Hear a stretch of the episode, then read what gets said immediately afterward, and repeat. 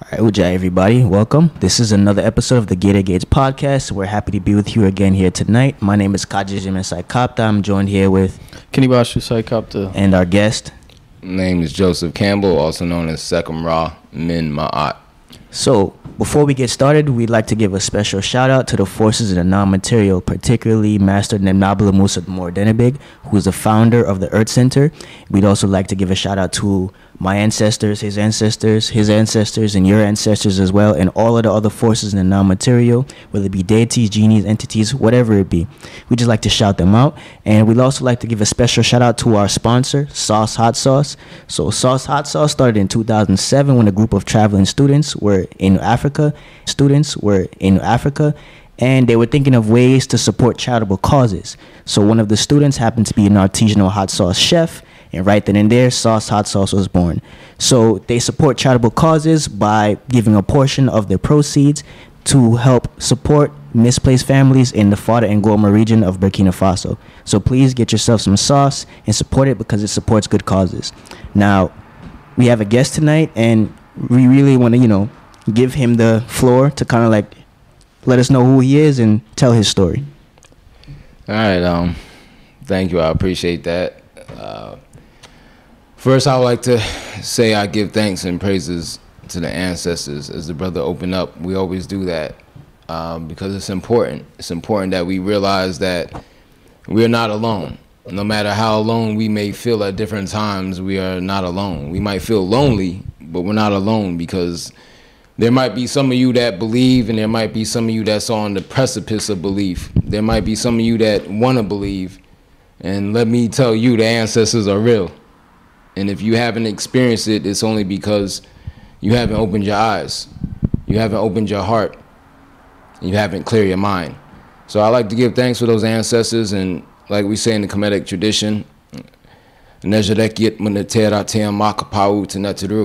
We also give thanks and praise to the Father, Mother, Creator who comes to us in the form of the glorious laws of nature.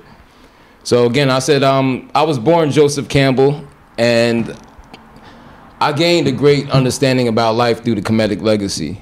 And maybe I would say in 2000 I went through initiation, and that's where the name Sekhem Ra Min Ma'at came from.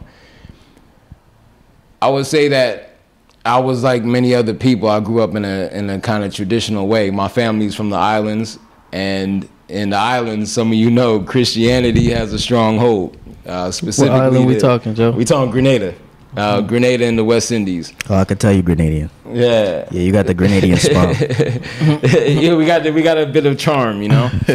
so, um, growing up, growing up, like when my, my parents were born and raised in the island, so they're they're traditional, and, and I had the influence of the Catholic Church. My, I'm a product of Catholic school. I, I I was an altar boy when I was young. Wow. I did all that, so I understood that form of Christianity, and and I would say it's almost a blessing because honestly, at that age, just being young, I literally I was in in uh, Essex County here in New Jersey, in Orange, predominantly black neighborhood at the time, and the Catholic Church. You know, we just got white teachers, we got white priests, we got the white nuns, and literally inside the church that's associated with the schools, Our Lady of, of the Valley, in, in the church on the dome, there's a picture of a white God with a long white beard sitting mm-hmm. on a throne.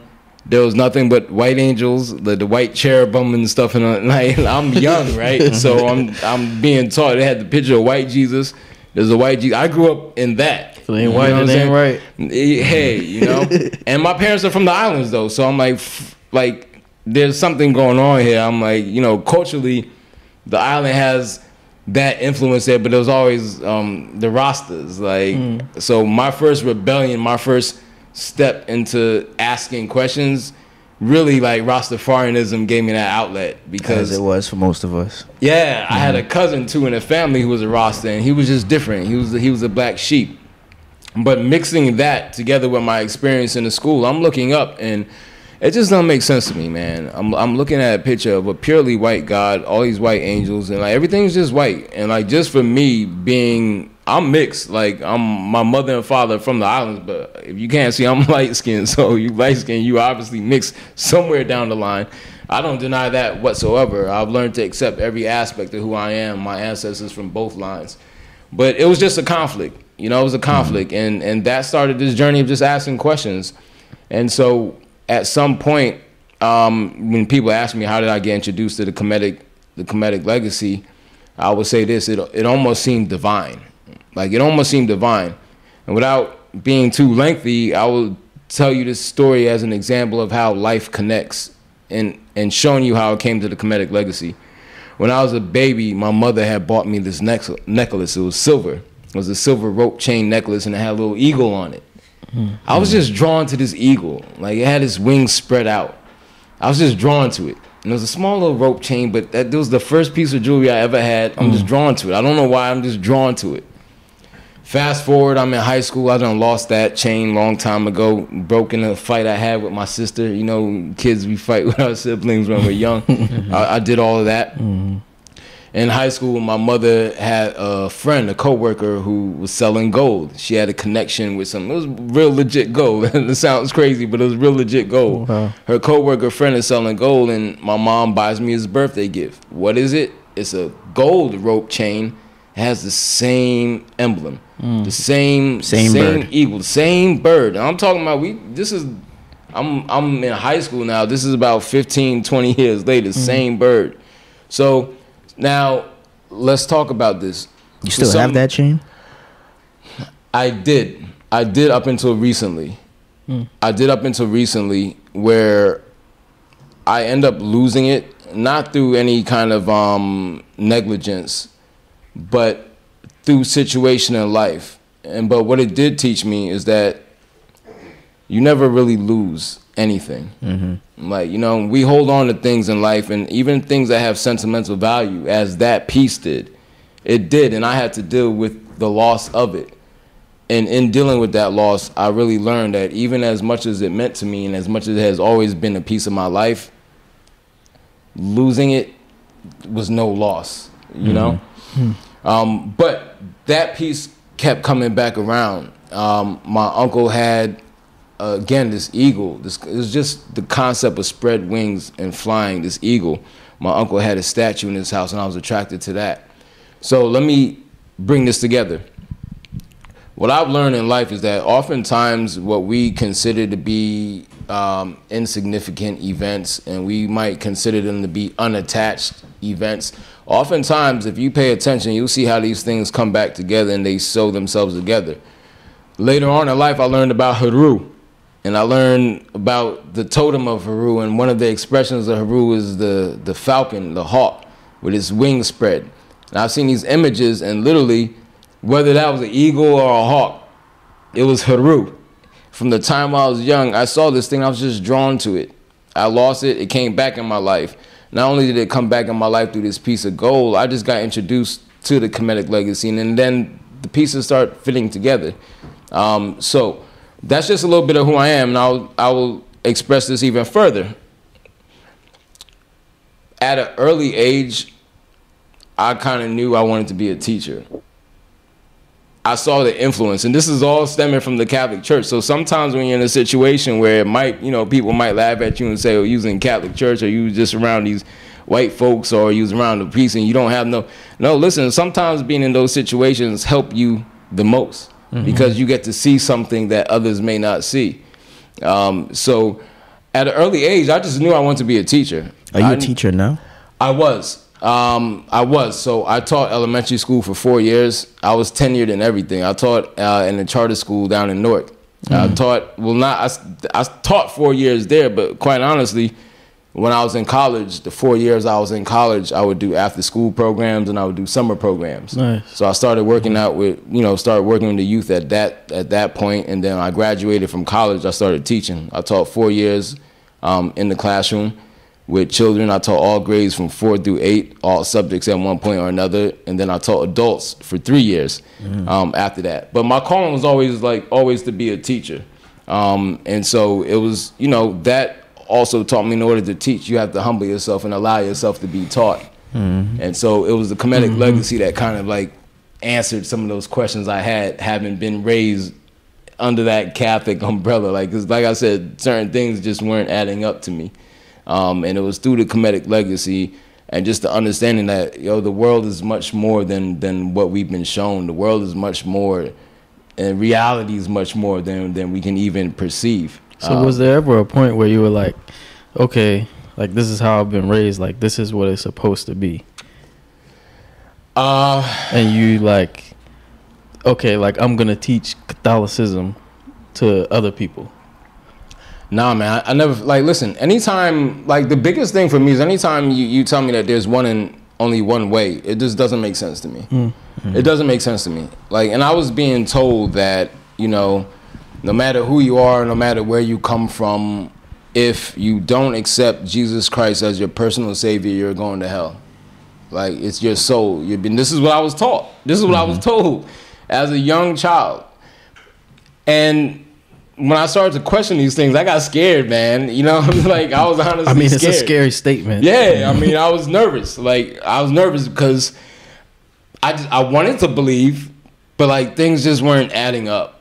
And then to go against Jesus, like man, good lord, you know, man, that that that's troublesome. Yeah. Um, so you gotta in this life, you gotta kind of have the courage. You gotta have the courage to to seek the answers which come to you. Like, the, the- excuse me, seek answers to the questions that come to you. Like when you have these questions that come to you, they're coming to you for a reason, you know. And I feel that it's partly your job to listen, keep an open mind, and pursue the answer. Um, you know, but no, at, at what what really bothered me is just this idea that there's one and there's only one way, and that when you told me this, I said to myself, "You mean to tell me? You mean to tell me all these people I've met from different walks of life Exactly. that are doing righteousness, like they're, they're good people, man. Yeah, like you know, they're helping people out. You know, they're they're sacrificing. Nobody's perfect, mm-hmm. but these are good people. You mean to tell me they're going to hell because they're not mm-hmm. Christian? Like it don't make sense. Mm-hmm. It doesn't make sense. And then and you're the same person that's telling me that God created everybody. So God created everybody, and by your definition, this creator created everything. Created the different languages, created different cultures, different land masses, The different yeah. gods. different gods. Exactly. you know what I'm saying? So if every and that's that's where like my understanding is now is like when it takes it takes a level of maturity mm-hmm. to understand that God cannot be encapsulated. I'm saying this even as someone who who subscribes to Kemetic approach and the Kemetic philosophy, and, and I do not believe the Kemetic way is the one and only way to worship God and to understand God. No, it's a cultural expression which resonated with me.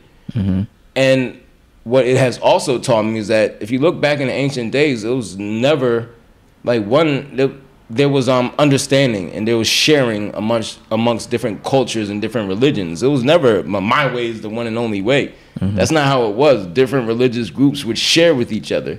They would take that knowledge back and they would bring it to their people. Because at, at the end of the day, like religion was just really a facet of culture. And, and culture is, is much more than just religion. So when would you say it really like, like switch though? Like, no, like okay, there's something wrong with this one way ideology. Like there's something going on here that I can't really put my finger on. But when was it? Like was it in high school or was it after high school that you were like, okay, I know that there's something wrong with this, but there's got to be something else out there, and now I'm searching for it. Uh, but just to add on to Yeah. that, because I really wanted to ask you, with everything he just said, like at that point when it switched, what was the key factor in turning off the fear factor for you? Because I know that's the main point for Yeah, a lot of people. It's like, the fuck fear factor. Word. It's like I don't want to go against what I've been taught. I don't want to go against what I've learned because I don't know anything else. And you so lose it's your unknown. family, you lose your friends, Mhm. all that Mhm. kind of stuff. Oh, it's it's it's it's, it's real. I mean, listen.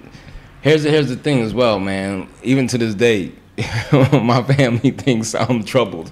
You know what I'm saying? My fam- my father is like a born again Christian man. You know what I'm saying? We just got into a disagreement the other morning because he wants to tell me how all this stuff going on in Israel and with the Hamas is be like the Bible predicted it, and we're in the end of time. I can't stand that mm-hmm. talk, man. We could talk mm-hmm. about that later on too, mm-hmm. but not to take away from the religious context of all that, but So I'm saying that to just to say that when you walk this path, you have to accept the fact that yo, your family may not understand you, mm-hmm. and you also have to understand that it's okay to live a life that other people don't understand, because at the end of the day, it's you. This is your journey that you have to walk. Your family's not walking this journey. Your family ain't gonna be the ones that have to stand up and face judgment. Your mm-hmm. family's not gonna be the one that have to make the decisions that you have to make in your life. So at the end of the day, it's your life.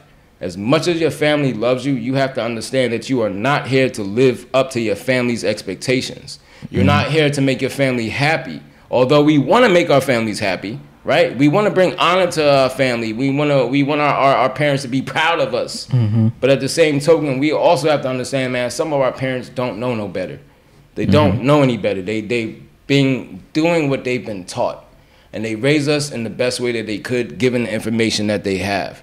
But now we have too much information and there's too much availability and too much access for us not to ask the vital questions and have the greater understanding. Even if you're a Christian, I'm not knocking Christianity. What I'm telling you is have a deeper understanding of what you believe in. Mm-hmm. And if you go to the roots of Christianity, if you look at the Gnostics and the Gnosticism, you understand that Christianity had a foundation of wisdom.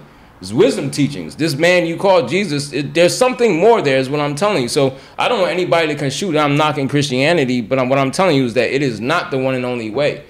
There's valid, there's valid truth in it, but no religion has a monopoly over the truth. And you have to know that and you have to be okay with accepting that. No one religion has a monopoly over the truth. So now let us talk about me. When I'm, this is, I'll tell you a true story. Uh, this is a true story. So how did I know? When was the actual shift and when the change? I still resisted it. I like I knew there was something in Africa, right? So I still resisted it. So for me, like my my branching away started with Rastafarianism.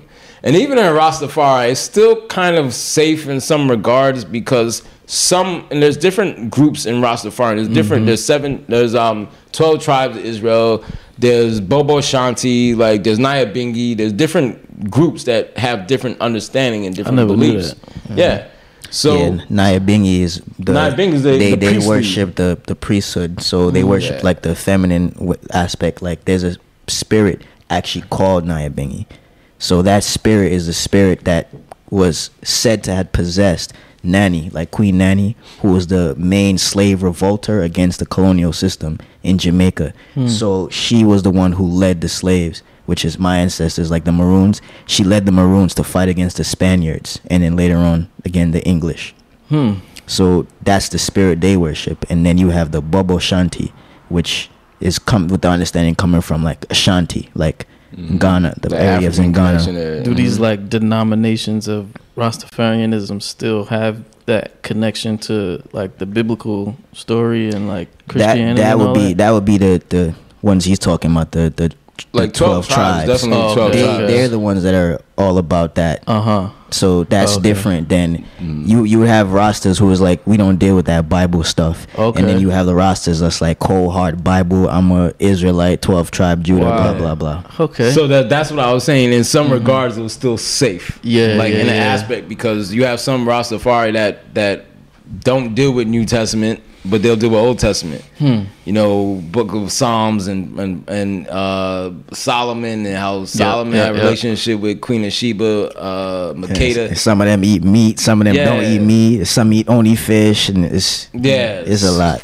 So um, like yeah, within that it's a, it's a lot, and and you know then you also have just the naturalists like that just are living in nature. You know what I'm saying that reject society and and and kind of live that life. So I still like like what really brought me closer is that I had started. It was in college.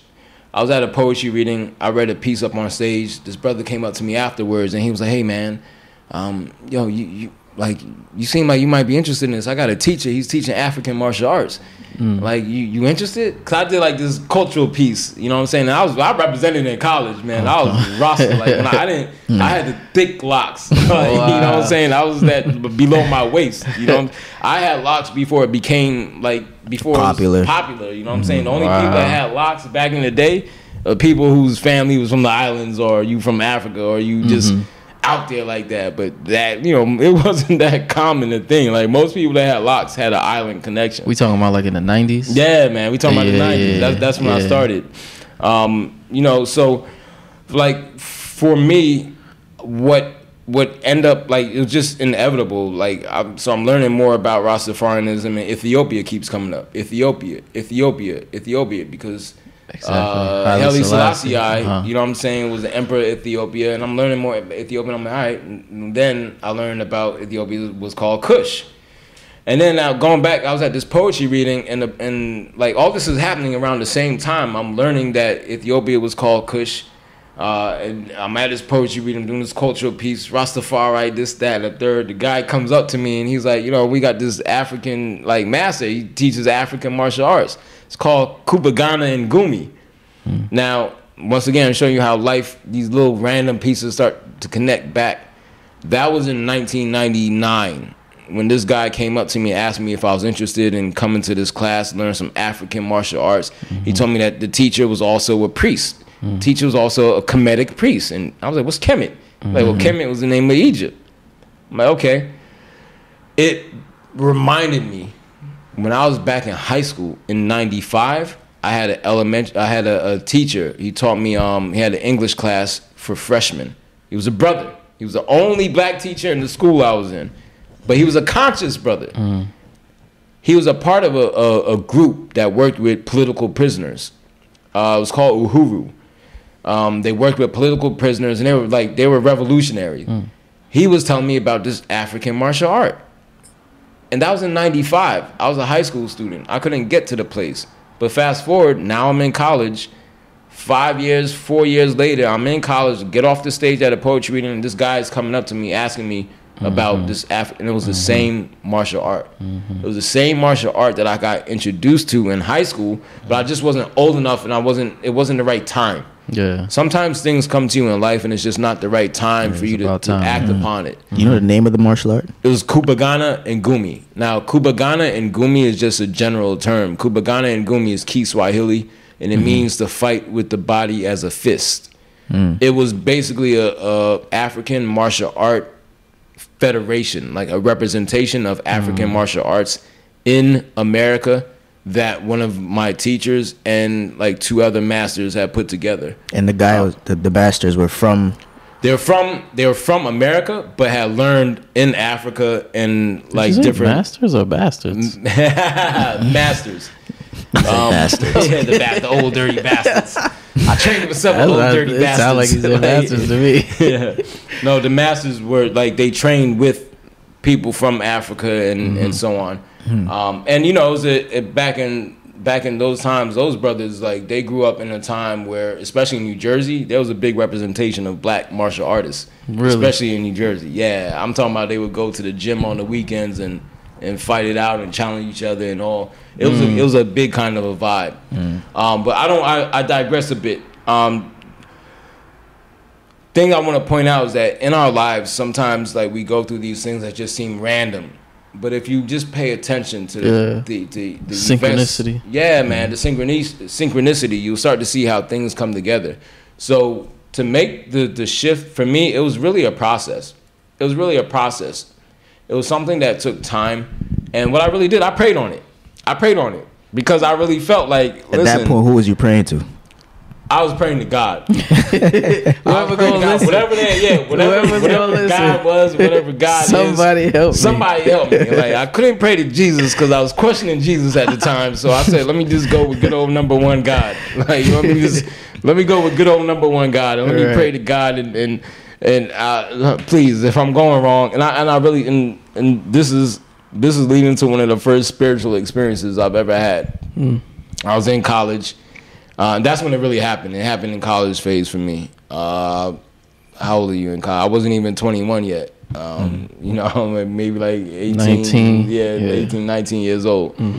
And I was always, uh, I always asked questions, man. That was the thing. Like I said earlier, just started out with questions. I always asked questions. And I knew the heart from which I was asking my questions, the heart, the intent. I wasn't trying to fall into any wickedness. You know what I'm saying? I wasn't going no evil way, but I'm just questioning things because what I was told is not adding up. And I know that there's something more to life than what I'm being told.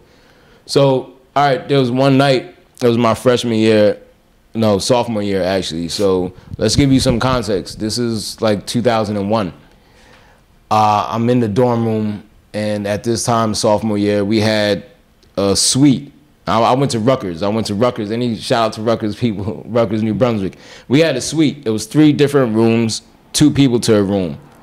That night, everybody was gone, and it was just me. See, the thing about me is that I've I've always been kind of a not a loner per se, but I never felt the need to follow the crowd, and I'm mm-hmm. always myself.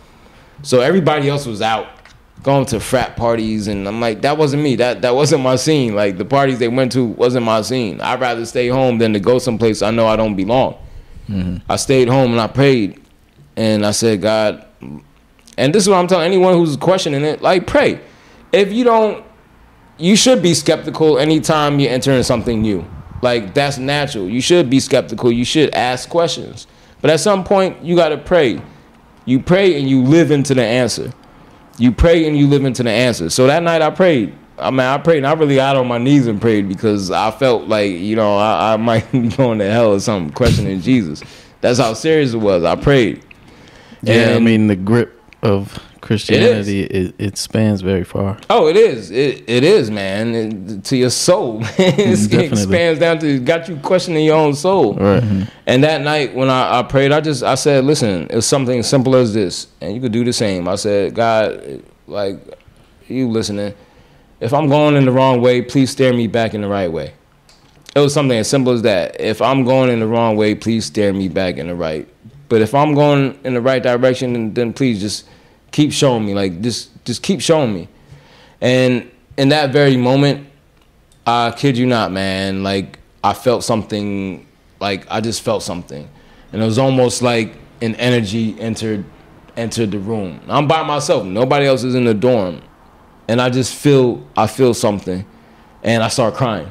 Like I'm on my knees, bro. Nobody else is in the dorm. I'm on my I'm on my knees, and I'm I'm really like I'm. I just started crying. I can't tell you why I was crying. I just started crying, and I at mean, that same moment, for something. yeah, I, I was, but at the same time, I felt like this presence, man. I felt like I wasn't alone. Like something came into the dorm room with me. You think it was maybe it's your ancestors?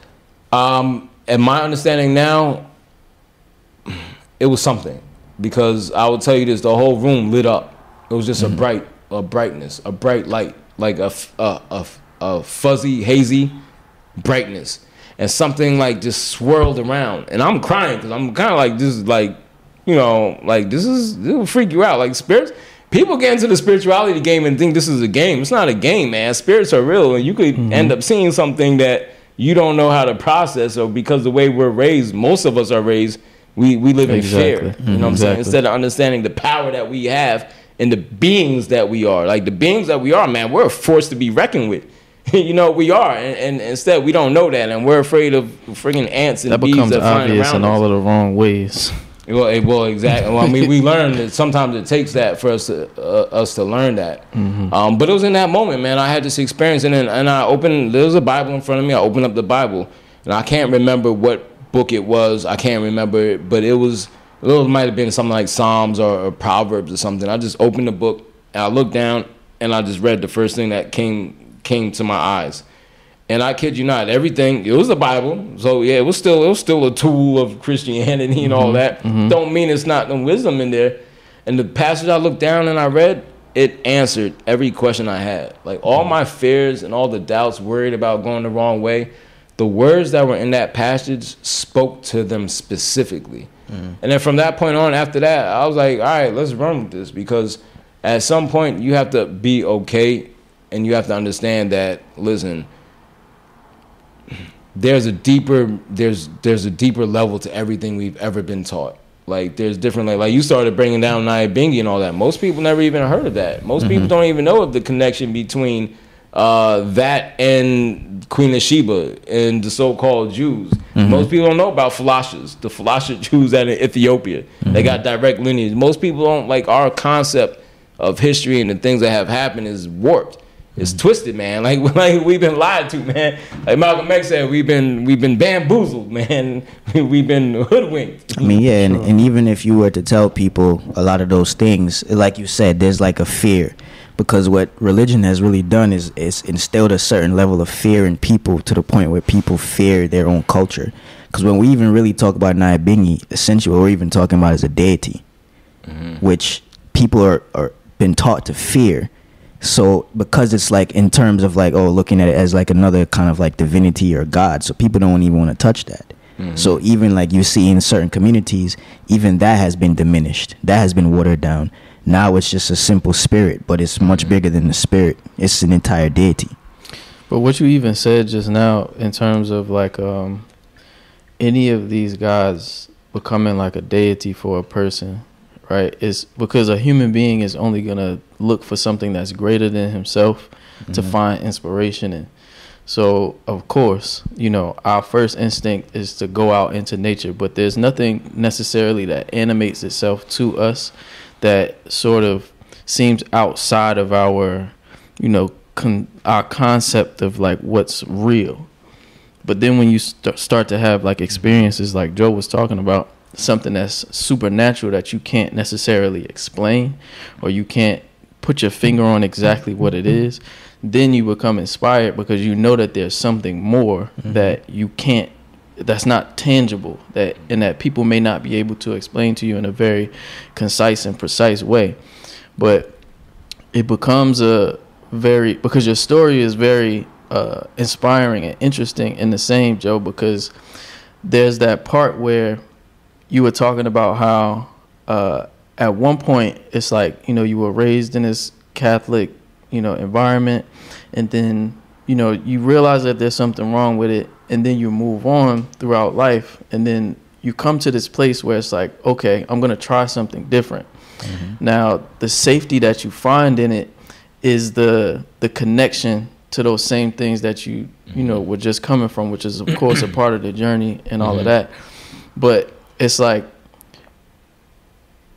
a lot of people don't realize that that notion of like a deity or something that's greater than you that you're sort of trying to shine with your with your speech right? Those mm-hmm. catholic people that were teaching you whatever they were teaching you in catholic school they were just shining it for you to say like this is what's great. This is what's amazing. This is what's going to make your life better. And you to some degree it's like you had to latch on to it. Mm-hmm. And it's like that's what i have for now. So yeah that's the great thing about life. But then later on it's like oh well what about all of these? Mm-hmm. Oh they have these negative connotations. It's spooky nine times out of ten you see a movie with a, a african person in it and anything spiritual happening it's some scary shit Or it's evil, it's dying. dark, You know it's what I'm saying? voodoo. There's Voodoo. shadows involved in all of that Everything So- is everything is voodoo. Even You know? even Chucky, because it just was Voodoo Halloween, Man. right? You know Chucky. I what is it? I did them do them Yeah, yeah, bala. them do- That- That's a whole deity. yeah. It's crazy. Chucky, For real. Chucky got For real. raised by voodoo. But Uh-huh. yeah, it's a you know, it's a it's a very unfortunate part of a lot of our journeys uh, Mm. growing up here in the West. But it is something Mm. that you know needs to be pointed out because it it uh it highlights something that's very important on people's paths. That sort of emotional connection. So sorry about that little technical difficulties, but um, let's just jump right back in. Um, I was basically uh, saying, you know, your story is interesting again, and with the fact that Heru Wisser, Heru Aishat is like the foundation of like humanity. You mentioned a little bit about family earlier in the terms that you can't really um, please your family. Like you're not really doing this for your family per se. You're doing it for yourself. But wouldn't you say that the fact that you're doing something like this for yourself is in fact you doing it for your family because essentially you are your family. You are your ancestors. Mm. Your ancestors are you. So whatever you're doing to elevate yourself essentially is like you elevating like your lineage or elevating yourself elevating your line. So how is your relationship with your family improved from what you're doing?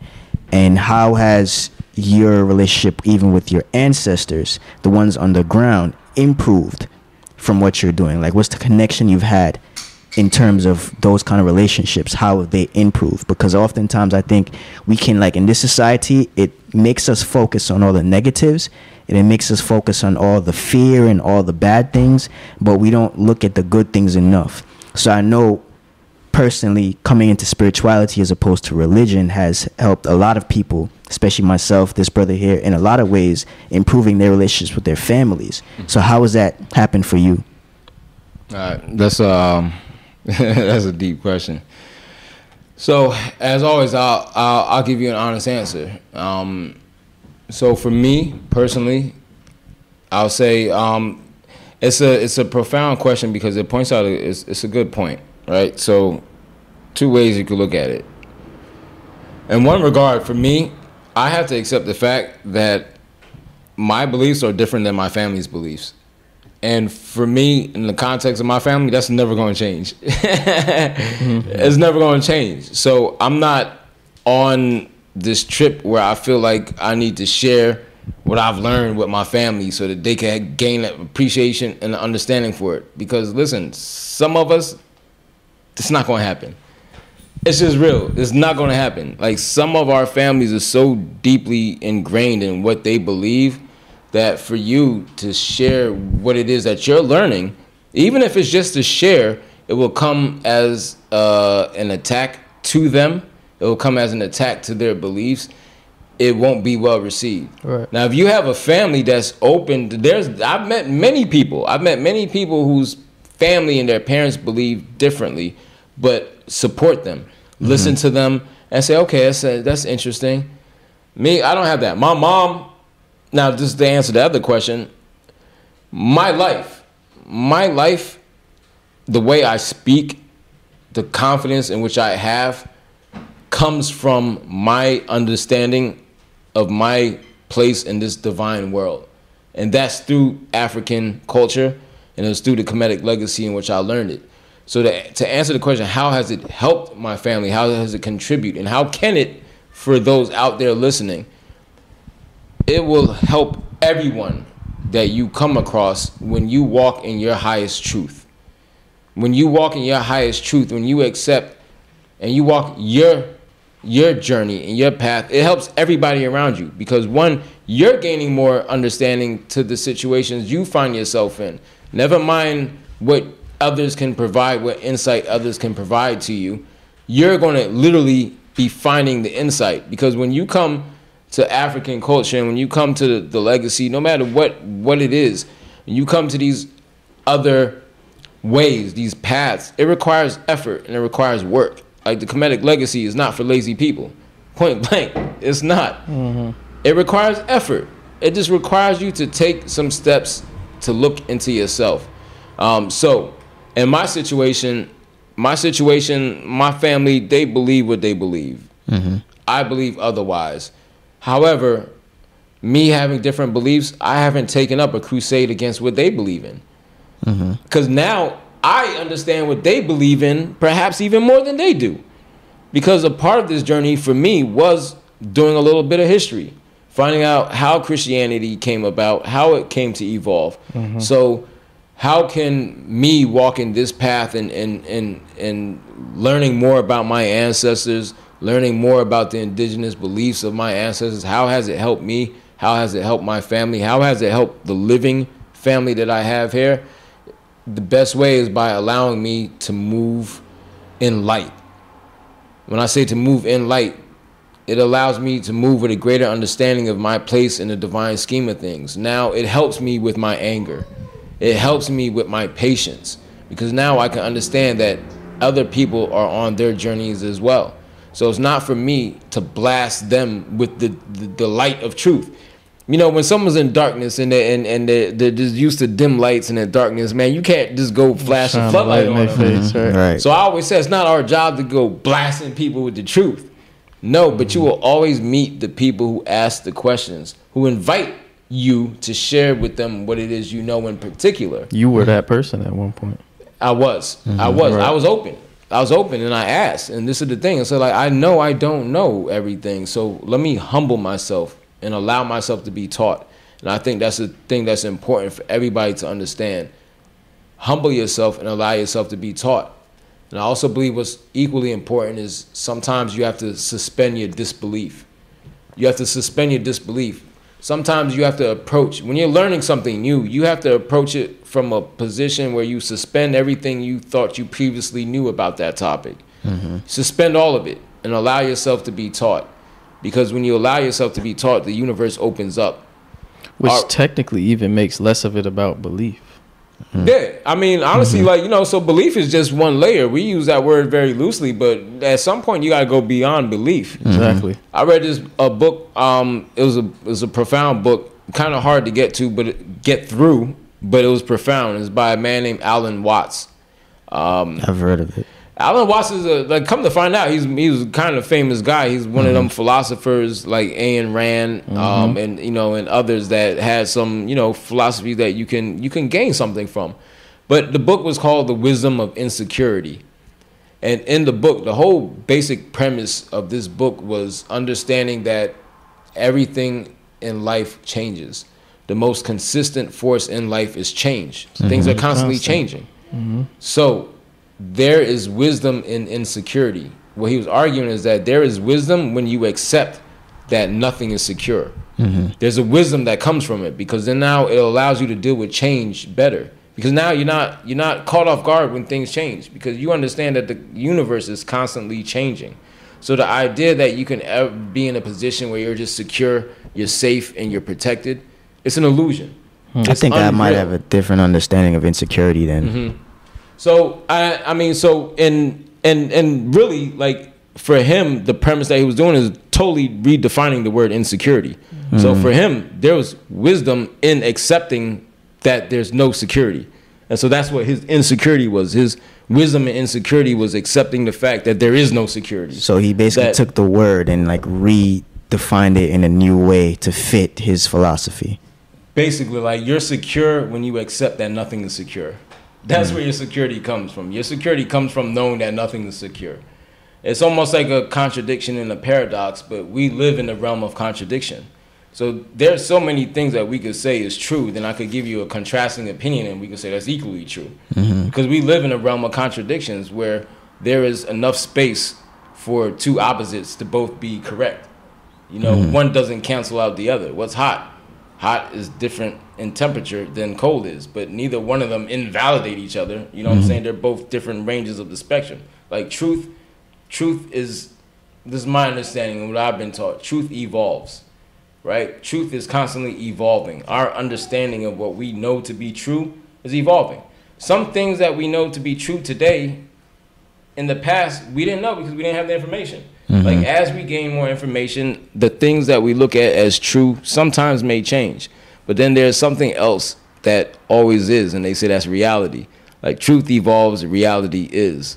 And Yeah. so I always say I just strive mm-hmm. because I don't know everything, man. I don't know. I, I like I'll answer some things with confidence, but then I'll also tell you in the same breath, well, maybe I'm wrong too. know. You know what I'm saying? you know, but maybe I'm wrong because but I'm open. Like so, someone said something like, and and it goes back to this conversation, and and and just kind of tie it back into family, right?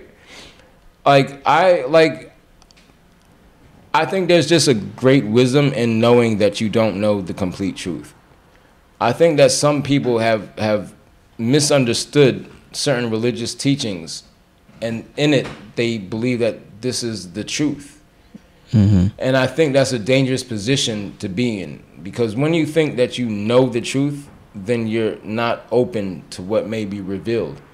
And as much as I've come to know in this life, I've come to know that there's just always layers to this thing, man. There's so many layers. Nobody knows all of the layers mm-hmm. because it keep it keeps getting deeper and deeper. And I believe that your ability to understand life is depending on your how deep your soul goes like how deep you can go is how deep your understanding of life will go. So a lot of people their understanding of life is just on the surface because they haven't dared to go deeper than mm-hmm. the surface. But when you start to go deeper than the surface when you start to look at things and then just keep an open mind we confuse observations with judgments. Like so many times instead of just making observations we attach our judgments to them and I think there's more to gain when you can just truly be an observer and look at the world around you and ask questions without judgment. And then you start to dig deeper into what it is that you believe. The deeper you understand what you believe in, it allows you to understand other people around you in think- some miraculous way. I think that's essentially what our ancestors really did, though, right? Because you said something interesting. I want to like bring it back to. You said there's like truth, right? Truth can always be ever evolving because you might learn something and then you might realize, oh, maybe that's not what it is, and then now you, in a way, are in a sense evolving. So, from a traditional indigenous perspective, we understand that to be like becoming. Like Mhm. things Absolutely, are always absolutely. becoming, but at the same time, just because we are becoming and we are becoming trying to get towards something, that's like our goal, right? That's what we're striving to. Mhm. But that doesn't mean that there isn't actually like a definite truth Mhm. which is like you said like reality because Yeah. sometimes there's like there's like a reality and then there's like a reality that we kind of create for ourselves Mhm. as human beings Because you i can't think that's what perceive it the actual reality. right and The i think that's where man. the danger the danger of it really comes in it's like Mhm. when people are going from the perspective of their own truths Mhm. versus the perspective of the actual truth of a situation Mhm. Mhm. so you know that so it, it, it can it can vary depending but Yeah, it's a it's thin it's, a, it's an ego thing it's not that always point. that clear. Right, it's, right. It's, it's not always that clear. Um, it's not always that clear, but at the same token, that's that's one of the ways we advance, right? It's Mhm. by by kind of stepping out of what we know and into unknown and unknown terrains. But um, no, absolutely, man. It's it's it's definitely it's not always clear, and um, I think you know just going back to like to make this point as well. I think one thing, one one trouble that um, we face with is that a lot of us we we only like things that are convenient to our beliefs. You know, like we only like things that are convenient to our truth and our reality. So, like when it comes to you enter like a new tradition, you starting to learn some things about African culture and all that. Same thing with different religions. People pick and choose what's convenient for them. We call that And- panhandling here. Yeah, panhandling. That's dangerous. You know, like Mhm. that's dangerous because that's that's when what you're doing is you're you're picking and choosing to the comforts of your ego, Mhm. and your ego can can be the trickster. It can fool you because the ego tries to protect you, protect you from the unknown because it has this fear. It has this fear that that you may not need it. You Mhm. know, you or or it just has this this fear that you might get hurt. You might get hurt by what you learn, and you might get exposed to something. But the ego, they say, is just constantly doing things to just protect us. You're afraid of heights. You're going to stay away from roller coasters and, and, and glass elevators. You know what I'm saying? The ego is projecting that fear into you, and it's affecting the decisions that you make in life. So the same token is that when we come to uh, uh, understand the journey of life, which is the journey of the soul, that sometimes the things that we run from are the things that we need the most. The things that are inconvenient to us are the things that are revealing what we are running from. 'Cause I think a lot of people, um, a lot of people tend to look for what's easy and what's convenient, because true spirituality can be very discomforting. And that's what That's- people need that's to the know. truth. Like, That's the it- truth. it- because this is a path of enlightenment, man. This Mm-hmm. is this is a path of alchemy. This is the path of burning away those uh, rudimentary elements that's within us, those animalistic desires. Like in order to conquer that, to conquer, to have control over your mind, to have a connection with your soul, you have to sometimes, you know, make hard decisions. Um, and oftentimes, because of the way that society raises us, we just look for instant gratification, right? And we run away from those things that we feel are going to hurt us, mm-hmm. that may create some detriment. So look at in the context of this conversation. Some people stick with the religion they're with because of the discomfort of learning something new. Mm-hmm. Because to them, it, it can become discomforting if you learn that most of what you've been taught may not be the full truth. Yeah. Right. That can be very upsetting. Like some people, it can shatter their world. So what do they do? They stay away from it, only for the fear of of uh, well, the illusion of fear. You know what I'm saying? The illusion of fear, the illusion that you're going to be losing something. So why risk losing something that they've had for so long? Because we grow comfort with comfortable with with the things we grew up with. To the point that to let go of the things that we grew up with, you know, is can can you know for some people harm harm their psyche. You know, like some people go through traumatic experiences when they let go of certain truths that they've held on to. Like they don't know how to to to adapt and move on. Uh, so I don't, you know, I know it's it's not an easy path. It's not it's not easy, but at the same token, I always say easy and hard are terms of relativity, right? It's, it's how you look at something, whether it's going to be easy or hard. I like the word challenging. Like true spirituality is a challenge, but it's not an impossible challenge. It's not a challenge that that uh, has you know no purpose and no intent.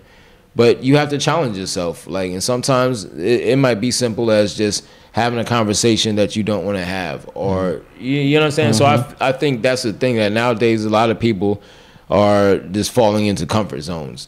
Um, and you know they they shy away because of negative connotations of the African cultures and African religion, the whole voodoo mm-hmm. thing and all that. Mm-hmm. And like, listen, and not everybody has a spiritual experience, but if you live a certain kind of life, I'm you're going to see something, man. You're going to experience mm-hmm. something, whether it's in your dreams or something. You're going to learn that there's more to life than what you see on the surface, and it's nothing to be afraid of.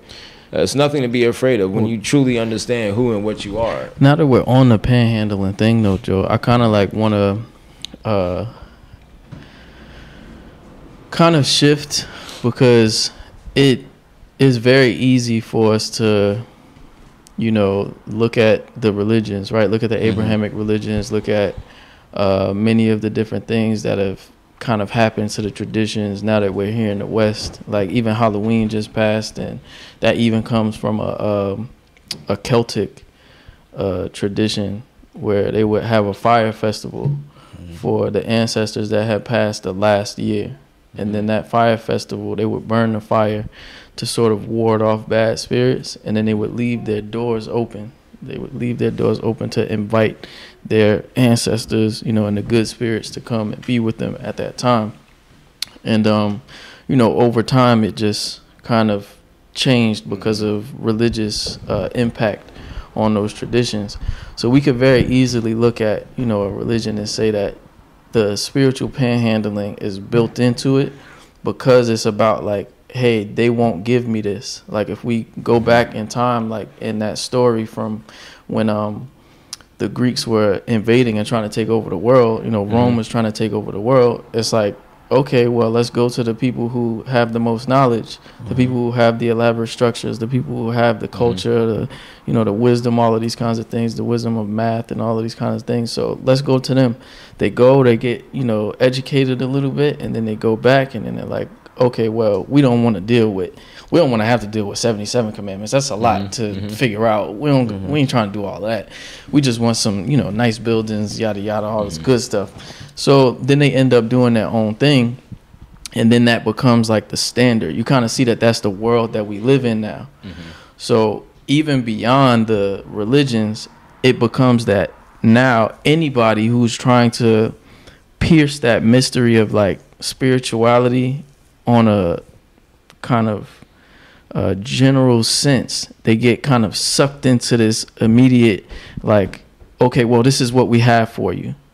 Like if you're if you're looking for something, this is what we have for you. It's kind of like we call it the spiritual salad bar approach. Like there's a salad bar that the system kind of sets up for you. You could take this little bit from here. Kind of uh, like with the new age things. become Yeah, like exactly. Exactly. You could you could keep Yeah. Christianity, keep it if you want Yeah. to, but do it this way. Yeah. You can even all of the denominations in Christianity and Islam, all of that, even Yeah. Judaism, it's like you got all of these different ways that you can do it. But now what I find interesting is even that um, because you were talking about the 90s and the whole like uh, Kemetic spiritual you know uprising that was happening at that time and a lot of groups came out of that that time even like my principal in high school he really kind of shifted my perspective to start looking towards that kind of stuff mm-hmm. because of what happened to him in the 90s so i want to ask like a lot of the spiritual organizations or so-called maybe even spiritual organizations that are focused on having black people like reclaiming quote unquote black practices Mm-hmm. or something that's from African spirituality, a lot of those are even sort of doing the same panhandling. Mm-hmm. And it becomes very hard to decipher mm-hmm. like what's real. Like, you know, not to toot our own horn, but I'm gonna toot my horn when I can because I'm an initiate of like a, a organization that really has roots and families that go back in time. And I can go to those people right now and ask them like, you know, take me to this person, take me to that person, and they'll take me to the actual temples of the people that are still connected to this legacy as it goes all the way back to what people know as ancient Kemet. But we know that Kemet is just like a culture, so it could be anywhere in the world. You know, there's pyramids in South America and all of that. So it's like, um, like you said, the the Kemetic martial arts thing, right? It became about that person, Well, he didn't call it Kemetic. He said African. African martial mm-hmm. arts, right? They got it from somebody in Africa, but where's that person in the equation now? Mm-hmm. Right? It's like, mm-hmm. how do they get lost inside the equation? How do the actual Africans that are still connected to the cultural part of it get lost in the equation? Like, what's your experience with that? Because I don't know where you Okay. are now in your spirituality and, like, you know, what's So- happened in the past years. Um, so I would say this. Um, it's a it's a complex question. It's a complex question. And me, I speak for myself. I'm not speaking for any organization. I stand on my own. Um, I have Kemetic background. I have learned from a teacher that's a high priest in the Kemetic temple. I've been there for, I was there for like 15, 20 years. Um, Where's there? Uh, Temple of Anu. Uh, I learned a lot from uh, Hemnecha Nasit Bidi Rasanku Keper of the Temple of Anu. Um, Damn, it's a long and- name. his the some of his a title, but his actual name is Ra Sanku Kepper. Um, so, all right, it's a loaded question. Like, there's really, it's really a loaded question. I mean, it's a loaded thing because it really does like, like you were saying, like there's a new age of so many people who are now like seeing, like Mm-hmm. the world is falling apart, like literally, like at the seams, it's like falling Or is apart. it? And people are just like, what is going on? Like every time Yeah. I'm online now, it's like I read the comments and people are seeing it. It's not like they're just feeding into it anymore. Mm-hmm. Now they're like, this is like terrible. Like what's really going on? Well, I would say the world is falling apart, but it's more so the world that we've been exposed to is falling apart. yeah, Yes, exactly. That's what I'm saying. So, So, is it? exactly. Like, there's like a real is, but is it? reality. Like there's again going back to what we were even talking about, like Mm-hmm. that truth, like our truth, and then the actual truth. Mm-hmm. So right now, our truth is falling apart. But then there's a world that exists that's like an actual that. truth beyond Yeah, this f- artificial world that we've been implemented into. Mm-hmm. That's like there, and this is falling apart. And now people are like looking like, okay, what's next? Because I always like to bring it back to this, like most people can't grow a tomato. People want to talk about spirituality and all this stuff, but can't really grow a tomato. And growing mm. a tomato is probably one of the most spiritual things you can possibly do because you're in direct connection with the earth, mm-hmm. which is even in direct connection with the very deity that is in charge of cycles. Mm-hmm. Mm-hmm. Now, with people looking and seeing like the world is, uh, our world is falling apart, it's like they have to like now have a clue of like where to go. And I think what Kenny Bosch was getting at is like it becomes confusing for those people because they don't really know where to go because there's so many different factions and facets of places, but you don't really know what's actually connected to what. What's connected to something like concrete or Yeah. connected to like the truth. Um, yeah. So I mean, I like completely understand. So I think there's um, like, so I would the best way I could respond to it is just looking at different different aspects of that question, right? Those dynamics. Um, I would say for one, we're in what 2023. Mm-hmm. According we're in, to- according yeah, to, you know, to the, the, the, the yeah that- if we're going to use that just as Right. as a a, a met, a metric, like just to mm-hmm. have some kind of common Common ground. Right, right. on. Um, the the point is right. If you believe in reincarnation, and I think many people do, especially in, in African spirituality and, and different indigenous spirituality, not just African, Pan African, I would say. If you believe in reincarnation, then we are the ancestors that we've been talking about and reading about. I don't know if anyone ever thought about that, but you Right. gotta think about mm-hmm. it. If you you're talking about reincarnation, then then we are That's a huge part those who it. came before. Like mm-hmm. you, you, you, you were reincarnated. You talk about reincarnation. We talk about how we feel like we've been here before. Then we have because we are those ancestors that we are reading about. But that idea is so off because many of the ways that we were raised, we weren't taught to believe in reincarnation, and we were told it's hocus pocus and it's voodoo talk and stuff like that. Mm-hmm. So I say that to say this: that we are entitled to add on to what was there before. Like, so the idea that we're just supposed to be following some ancient doctrine that's thousands of years old and not be able to contribute to it and add on to it and mm-hmm. evolve it, that's just not how the universe works. Like, every generation always added on. And so mm-hmm. the question is, is what spirit is are you adding on in, and where where are you like what is the foundation? That mm-hmm. for people who are searching and trying to find, it can be confusing because you got a lot of people out there that will take advantage of people who are seeking. You got a lot of people out there that are charlatans. Who who who Love present themselves? Yeah, bro. Like that. I learned that word in high school, and for some reason, it stood out, and it, and more It's throughout my whole life, bro. word. Yeah, it's a bunch of charlatans out here. Like, make no mistake about that, because spirituality has been pimped. We had a charlatan Like- on the show last week. Yo, like, yo, I called them out too. Like, no, no, no, man. But there's a lot of charlatans out there. That, that's real talk. That's so the fact. Mm-hmm. question does bring up valid concerns because they mess up some spiritual. Like some people that are genuinely looking for a spiritual like experience or are looking to understand culture and all that, Mm-hmm. they get pimped. Like they get used or they fall into the wrong circle. Man, they fall into something where you know.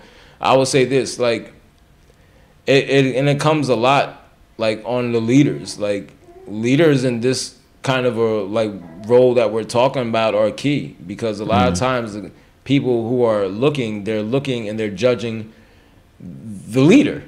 Like that's what their their metric is. Like they're to listen to everything you got to say and you could talk all this philosophy but how are you living your life? Mm-hmm. Because if you're the leader and you're the mm-hmm. teacher and you're teaching this like the, the people are looking for you to be the example of what it is that you're teaching in. Exactly. so I would say this, and what I've also learned in my life: truth always reveals itself. Mm. Yep. You- it always reveals itself. Truth always rises to the surface. It doesn't matter how many lies. It doesn't matter how good of a liar you think you are. Mm, that's a fact. The truth comes up, man. That's like it's fact. no way you can stop it from rising. So mm-hmm. it's only a matter of time before charlatans get exposed, and they always do. Yep. It's a shame that some people have to go through the hurt and the heartache that's involved in it. And it's been in the churches as well. How many people have gone to the church and they want that experience? And that's what happens when people come to spirituality. They bring all the baggage from the church and their experiences that they had in the church with the fact. pastor who let them down, with the pastor who was sleeping with this, that, and the third Yeah, person, yeah, yeah. or the time their family got caught. I've been hearing stories, man. These some of the some of the people in these churches, they'll call out your family in front of an entire congregation and No, embarrass facts. you. Word. And I think like there's there's some tough love that needs to be given sometimes, but then there's some things that you just don't do. Like and and so many people and we're dealing with have traumatic experiences based on their spiritual experiences in the past or their religious experience experiences in the past. So as those of us representing culture, we always have to be aware of that. We have to be sensitive of that, and we just have to keep in mind, man. We like, excuse my friends, but we all fucked up a bit in this game. It's true. Like we Yeah, all, we all, we all done been through some shit, man. We all done been through something like traumatic in life. But what I learned is, as well as that, as you're growing up, there comes this point where it's becoming a man or becoming a woman where you say, "This happened, but I have to move forward. Like I have to move on. And I have Right. to keep searching." Right. I mean, so that's just that's a that's one one way I could respond to that. But the other part is that it like it it is that's why it's hard on leaders too because now you got everybody looking at you like you the charlatan. The minute you say something, and and for black folk it's always extra because the black teachers and black leaders always have to dance and jump through hoops and be perfect and excellent. When Exactly. listen, I don't. All right. Listen, I try to be positive and not to to, to, to criticize and, and, and talk about other folks. Let it out, Joe. hey man, I was watching one of these Christian evangelists on something on TV, and he was preaching. And he's like, and the good Lord just he just reached to me and he told me that if you give three thousand dollars in the next two hours, and, and I'm looking, I'm like, yo, this man is on TV and He's he's, dead they- yo, serious, but he was too. serious. And he was like, and, Dead and, serious. I'm getting a message right now, and if three people call with three thousand dollars in the next two hours, People and, and people are calling in, and, I, and I'm it. like, yo, how many people are really? Li- there are people that are really listening to this guy and believing this guy. Yeah, and I'm gonna tell you what, like, yo, maybe the guy spread some good word, but I'm gonna tell you this: there are some of us, right? You can't fool, and you can tell when someone's speech is pure and without thought, or when they really have to think heavy about what they're saying in, in order to. Yo, when you're speaking from heart and you're speaking from inspiration, it almost seems like you're not thinking whatsoever. Mm-hmm. Now you may have, you know, it's a obviously it's a process, but it's not contrived. Hmm. I'm not picking words like you know I'm, Right, saying? I'm right. using the Yeah, words that yeah. are coming out to me in the moment. I'm not trying to to like you know it's not theatrics. Like hmm. it's not theatrics. It's pure.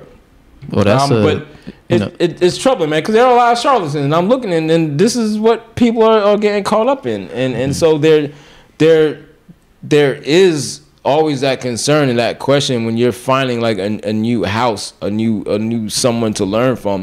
And that's why I always say like always open things, like suspend your disbelief, allow yourself to be taught, but also ask questions. Like also ask questions and and don't be afraid to do so. I that's think the only that's way the- you suspend point. the disbelief. I Exactly. think that's asking the questions. Yeah, yeah. I mean, but I think you said something just now. Like you said, you know, when you're going to learn from somebody, you know, you basically you have to ask questions and check. Mm-hmm. I think the main point, the main focus is like, okay, but what's like the history of it? Because you also said something else that was interesting. You were like, people feel like we shouldn't have to add on to like the traditions or to something ancient or we shouldn't just be following mm-hmm. something ancient. Mm. But it's kind of interesting because if you like if you look at like traditional african culture it's about maintaining what your ancestors gave to you but not just maintaining it improving it. Mm-hmm. But at the same time you still have to have a direct connection to like your lineage for Right. you to know what you're Right. maintaining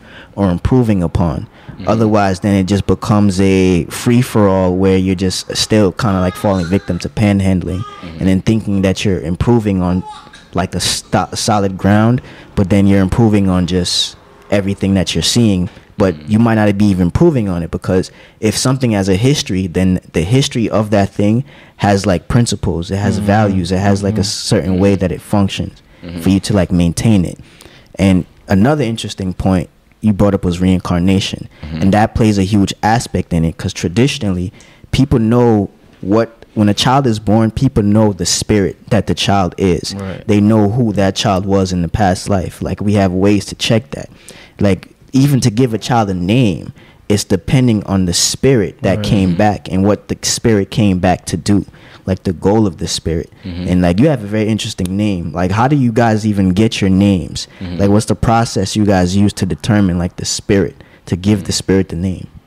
So um, for me personally, I had gotten my name uh, when I was with the Temple of Anu, and it was a process. So the way like and so I would say this like you could go like for the organization I was a part of was Temple of Anu, and the teacher has his approach. His approach was in his concept is that he's taking the ancient leg- ancient legacy, right, and making it in a way based on the principles of the ancient legacy, based on the principles of our ancestors who came before, adapting it to a modern day. Listen, the reality is, especially for those of us that's living in America, our history was lost. We were disconnected. And so the genius in our ancestors of this continent, the whole black power movement, like that was their efforts of reconnecting. Um, and so efforts were made. Like you know, there's a history between African Americans in and Africa's Africans in um, um, Africa. Um, but I would say at the same token, like a lot of us that's in this continent, and a lot of people nowadays, yo, some people don't even look at themselves as African. These are black people we talking Right. about. That's mm-hmm. another something that we gotta deal with. They say Yeah, I'm that- not no I call that mental illness but you know that's Yeah, but we know. they, they they still we still got to deal with it, mm-hmm. right? So, and at the same token, I was, this is just my view as well. At the end of the day, you ain't gonna save everybody. Like you're not gonna save everybody. So the idea that we're gonna be able to save all black folk or all black folk gonna be on the same same boat or we gonna be on the same page is just Right. yeah. Listen, Right. the continent itself hasn't been united. Mm-hmm. Like so, just think about it. We're talking about Africa, the continent itself, where we all claim is home mm-hmm. Right. has not been fully united. Now there's a unity, don't get me wrong, you understand, but we have to understand that even there, there's the respect of different sovereign tribes. Right. There's the differences, but in the differences, there's still a commonality. So, just that the idea that we all gonna have like the same beliefs, or we're gonna believe the same thing, or we're gonna walk the same path, it's not. It's just that to me is just unrealistic. Mm-hmm. So I will always say, like to me, my test the people because I don't know everything. So it's not my my role to go around judging who knows what. But what I will see is what are the work that you're doing. Like that's my question to me. Let me Right. see the impact that you're having on people. Right. Let me see the, work that you're doing. Like that's what I'm more over anything. Like people, bro. I've had so many conversations, and, and we could talk all these metaphysics and all this. And all that, but when it comes down to it, what type of life are you living? And let me see the impact that you have. They said the true test of a person's spiritual strength is to see the amount of people that they could touch and influence. So if I see someone that's influencing people, that's empowering them, or helping them to find that within them, then that says something to me. And I, I don't care whether we disagree on, on what to call nature or they call it, or I call it the inter, and you call it the netter. Like, you know what I'm saying? We not, we get caught up in words and, and pronunciations. So I always want to see what impact it's having on people. But there are just some things that, and the reality is, um, like, there's just different things. Everybody is not looking to connect themselves with Africa. So does that mean that we disconnect them or we exclude them from African culture? Do we are Well, I do we push them away or do we say, well, here, let's they're let's excluding themselves because technically, right? Because you opened up, you opened up a very good, you know, piece with the uh, panhandling question. Because again, there's this, there's this concerted effort, right? But the point where it becomes that we have to start to draw the line because it's really a revolution if we're being honest right? What? it's what marcus garvey was was trying to do what Paul, he put all of his efforts behind right? Trying to wake up people and get them to wake up to the reality that not only is there another place right where all of us can say that we came from let's just you know start off there.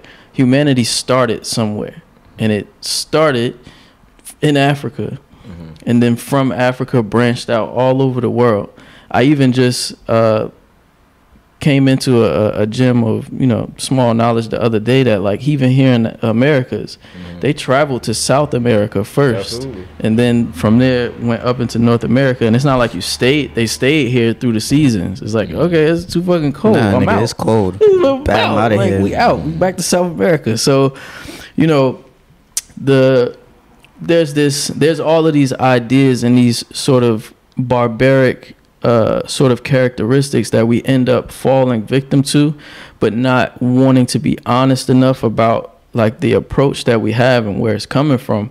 Because on the note of the spiritual panhandling, it's like yes, there's an effort to you know get closer to your culture, but at the end of the day, okay, if I know that there's a link that's still there, then I should be looking to connect to that link mm-hmm. and say that that's what's taking me towards where I want to go.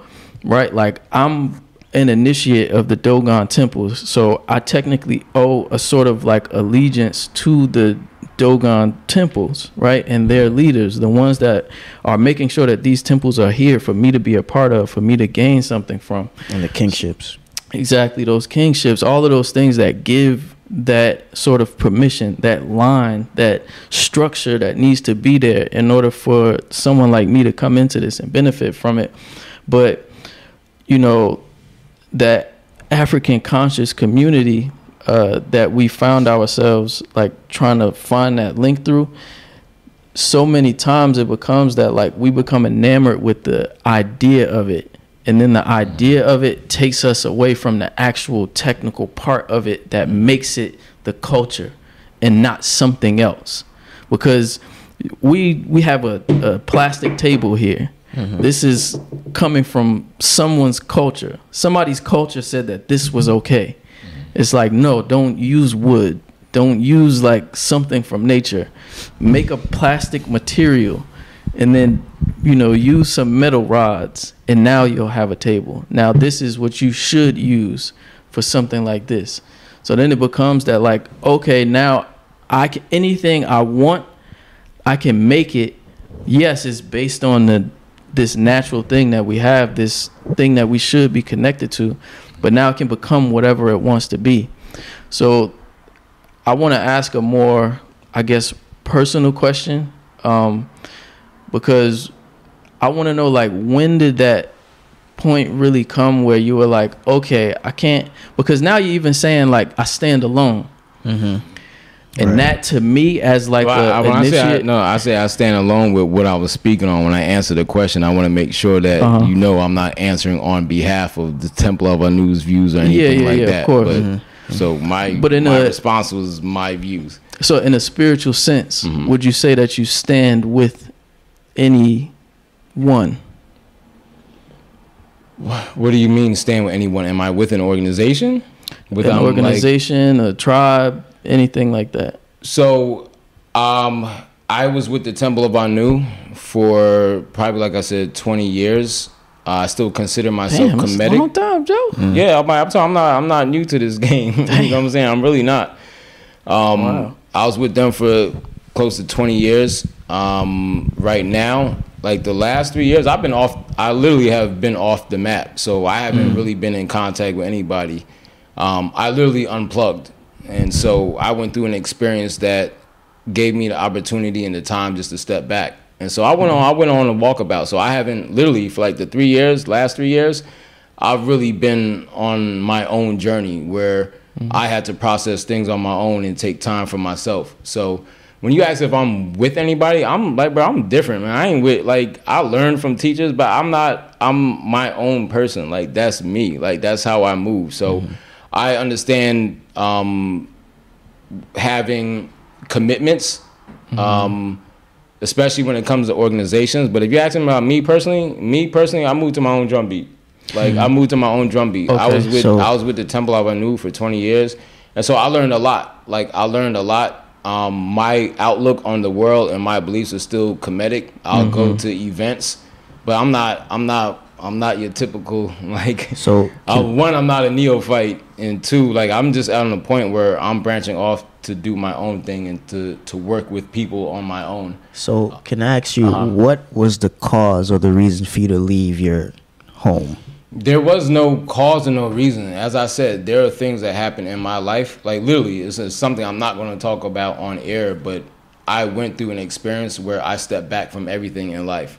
I'm talking about it was nothing. Nothing happened specifically with the temple, but this situation, like I literally, I unplugged. Like I unplugged from everything. So I stopped speaking to the people I knew, um, and a part this was a, a part of a spiritual process that I was going through as well. But there was nothing in particular uh, that I don't know if you said that caused me to leave or mm-hmm. to cause. There's nothing caused me to leave. Mm-hmm. Like my life, I unplugged from everyone around me. I wasn't even in the state. I wasn't in the state. I was nowhere around here. But wouldn't I didn't you? even have a cell phone. Like, so it was a mm-hmm. spiritual experience. yeah. So on the basis that that is a spiritual organization, wouldn't you think that they would have like an answer for you if it's like something Who- that? But who is- says they didn't? Like So you guys are asking me questions, but they kind of like you're not. I understand you're trying to get more insight into what happened, but I never said Mm-hmm. Uh-huh. I didn't consult with them about what happened. You asked me if I stand on my own or stuff like that, and I'm Right. telling you, I move on my own, but I'm not telling you I didn't speak to my teacher. I didn't speak to the organization. That's something I'm not going to speak on. This that's personal. Uh-huh. That's something personal. That's not for me Uh-huh. to sit here and tell you the conversations I've had with my teacher, Right, or to right, tell right. you the conversations that I had behind closed doors, or to tell you that's that's private. Like it's not something you wouldn't discuss your relationship with somebody else in your temple on a podcast. Uh-huh. You wouldn't put that here. You wouldn't ask them about their personal experience. Yeah, it's teacher. not You so much the them about- personal conversation. I'm more so You trying to. started out by saying you was going to ask me a personal. You wanted to make it more personal. So you Yeah, out. but it's not about It the necessarily like the personal conversation. I'm just asking like um if there's a sense that you're on your and I'm just using those words because it was something that you said in the beginning, more so on like you walk to your own beat, you kind of do your own thing, which is a general understanding that I can uh, I can identify with. Mm-hmm. You know, we're thinkers.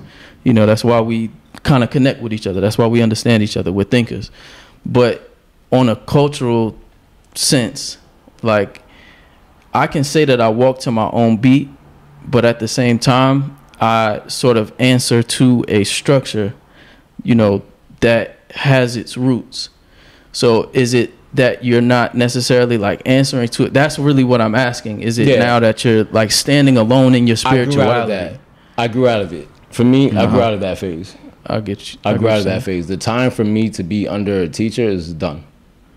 Okay. It's done. Why so would you say life is your teacher? Is that what you're saying? No, not even. I was meant to do more. I'm a teacher in my own right. You understand? So mm-hmm. for me, my time and I and I understand that. Like when I was with the temple, I was committed. We had classes, people had responsibilities, there's structures. Uh, and I did that. My life took me on a different a different course. Mm-hmm. Um, and so like I said, it it it, it started and it was all part of a, a process for me, but I'm I know for myself, I was always meant to be a teacher. And my approach nowadays I'm Kemetic. That was what resonated with me, but I'm not trying to teach Kemetic. I'm not. Like that's what resonated with me. That's what gave me my foundation. But my approach personally, you ask me about who I am as a person, my goal is to reach mm-hmm. people beyond the Kemetic legacy. Um, my my approach is to work with people beyond African culture. That's me.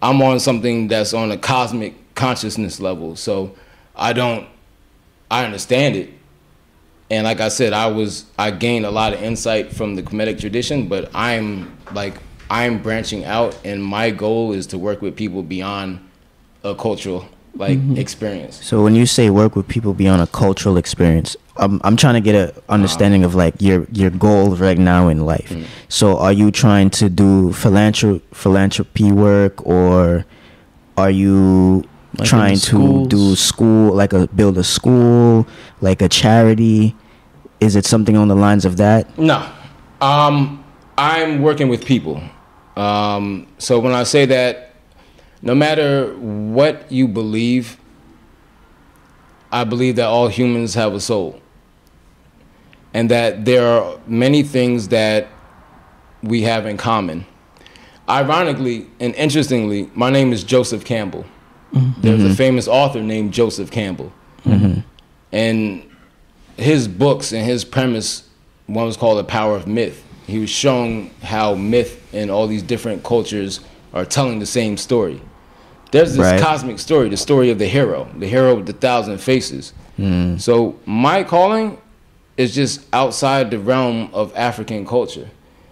And it's, now some that's interesting. Yeah, I don't like, want to cut you off, but because so, uh-huh. you said hero, but hero the word Heru. itself comes from Heru. Yeah, mm-hmm. so that's it's interesting, it's the, and I'm just trying to understand because that whole story that every culture is telling essentially is the same foundational the story. Drama. It's like the holy drama as we know in like African spirituality. Mm-hmm. And again, it's going back to that whole concept of like everything has like a history. So I understand. I get. I kind of get what you're trying to say. Like you're trying to go beyond like the experiences that you've had to like gain new experiences. But at the same time, it's almost like you if I'm being honest and being real, you can never really get away from the past. Right. Because the past is like, yeah, you're a combination of your exposures, you're a combination of your ancestors. The past is like the the kind of like the um how do you call it the foundation that you build the house on mm-hmm. so whatever you're trying to build you still need that kind of like foundation so it's like you can't really go beyond Kemetic or African spirituality because it's even the foundation of human culture. So cosmically, because our ancestors were so intelligent and so brilliant that they were able to communicate and understand the cosmic realities. And that's what even built culture. And that's what spanned around the world.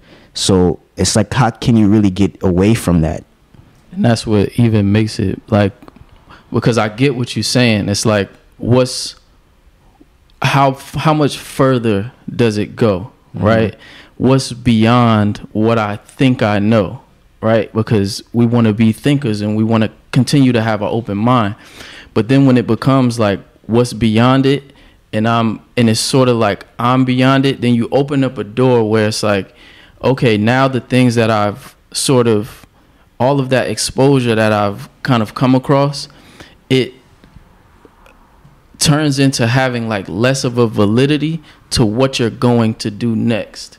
Like the because to me it's it's almost kind of like um a a sad state of affairs that any black man should think that he has to sort of go out on his own to find a spiritual and energetic connection to the cosmos when his ancestors what would be have wrong with a- that? because your ancestors have But- oh, that but what would be history wrong with that? Well, what if that what if that person doesn't have access to that?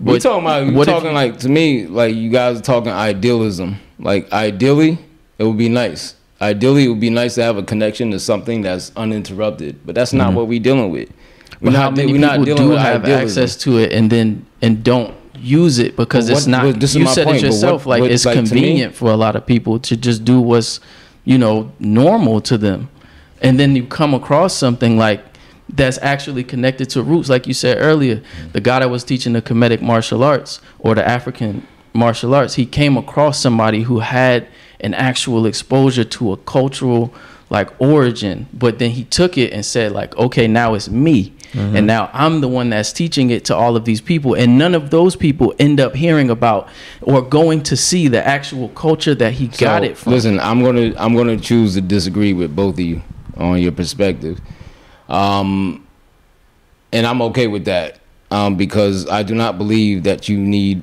someone from Africa to validate your experience as an African living in America or as someone who's practicing African religion.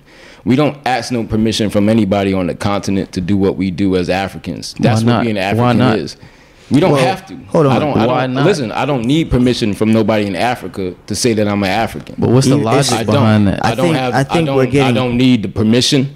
Hold on, I hold don't on. need. I don't need. I don't grant you my. I don't. I don't get my authority from them to speak on what I speak on. when you say I don't need permission, when you say permission, So, what exactly do you The mean? The idea that you're trying to espouse is basically that you need to have this connection to Africa to validate something or to validate the teachings that you're doing and and what I said you, you're taking many of my comments out of context. And it's kind of difficult for me to it's difficult I for me to clear them up. I understand. It's because it could be let anywhere right joe? Let me just finish though. It's difficult for me to clear it up because you're asking me these compound questions that I still haven't even gotten a chance to answer some of them.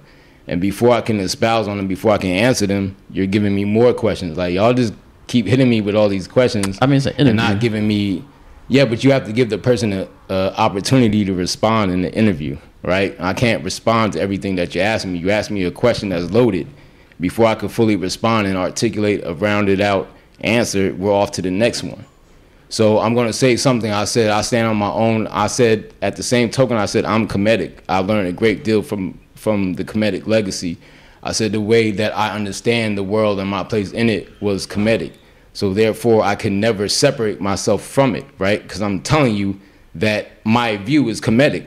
But what I'm also telling you is that I'm working with people outside of the legacy. I'm not limiting my experiences to teaching people who's interested in the Kemetic legacy. That's not me. What I'm doing is working with people who are trying to do good in their life, who are trying to better themselves, who are trying to understand themselves more in the world that they find themselves in.